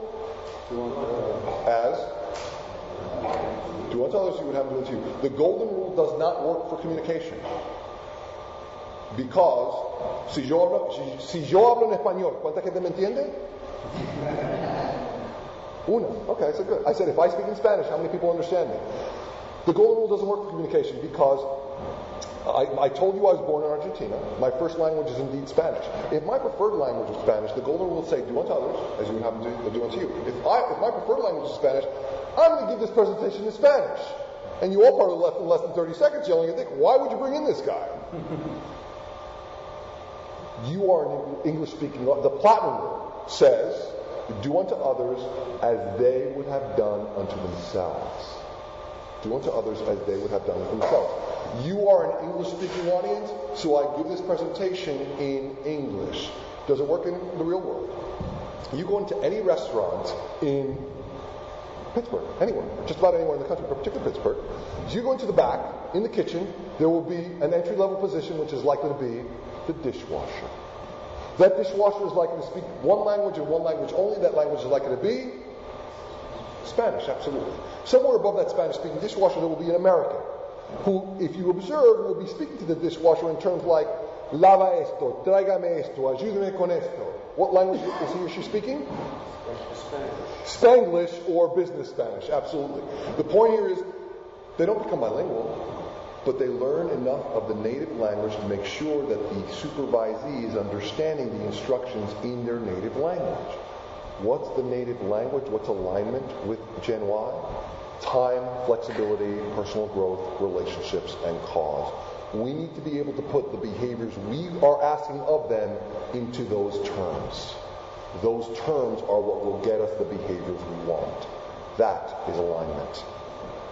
Be rewarded. To be very clear, there is no way we will ever be able to reward them as much as their parents have.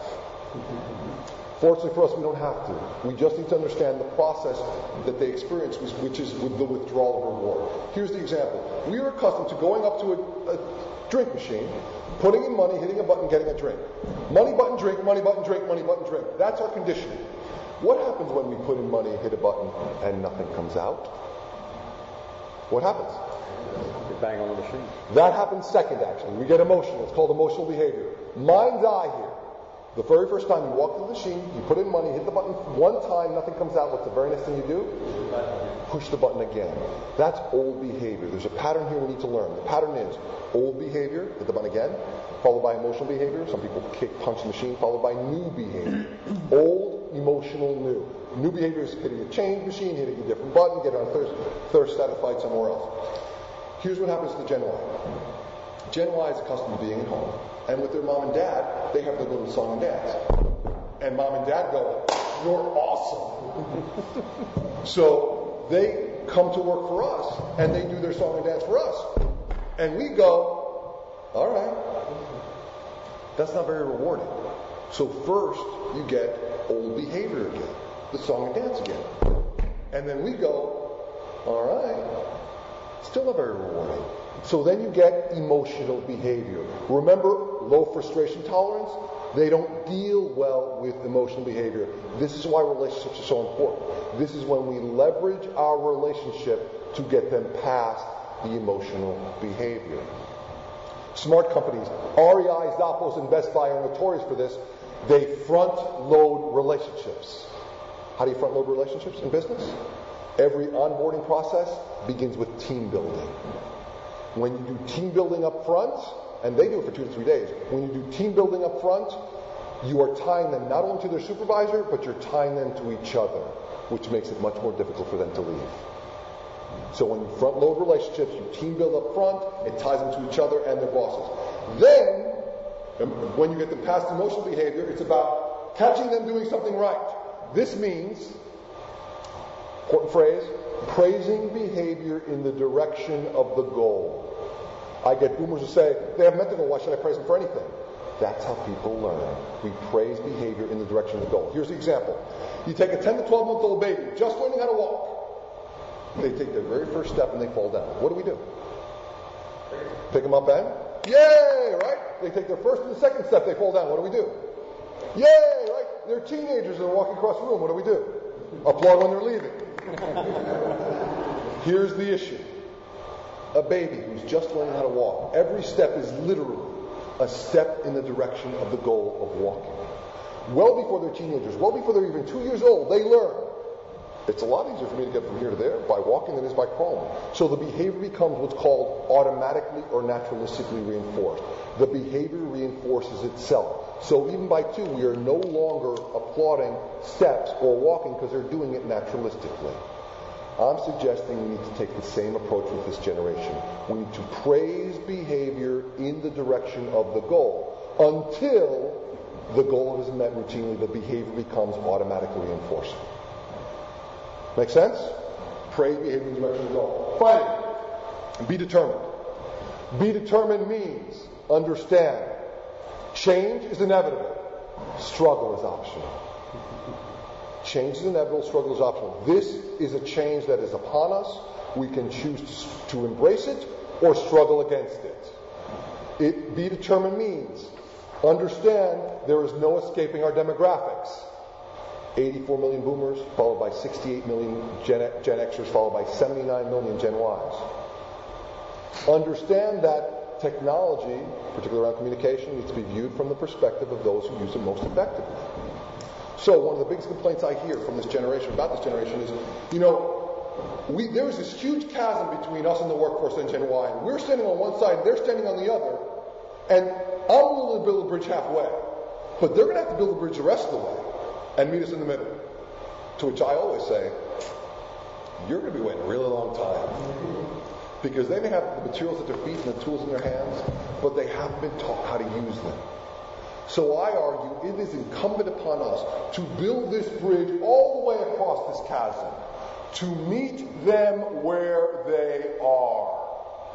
Meeting them where they are means acknowledge their strengths, acknowledge their challenges, find ways to overcome, to use both, and walk them back all the way across this bridge we have just built, all the while teaching them our cause, building their relationship with them, and teaching them how things work on this side of the chasm.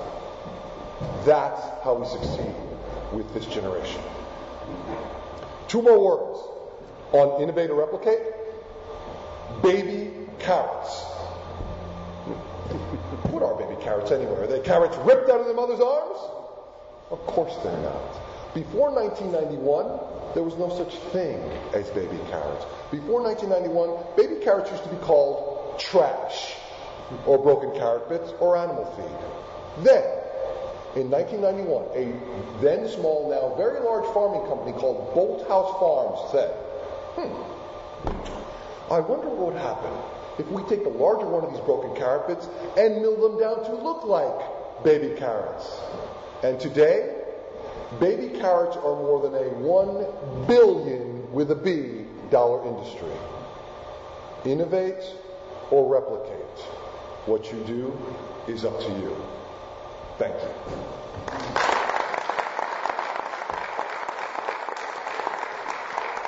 Questions, comments, criticisms, complaints, concerns, consternations? Questions? No questions?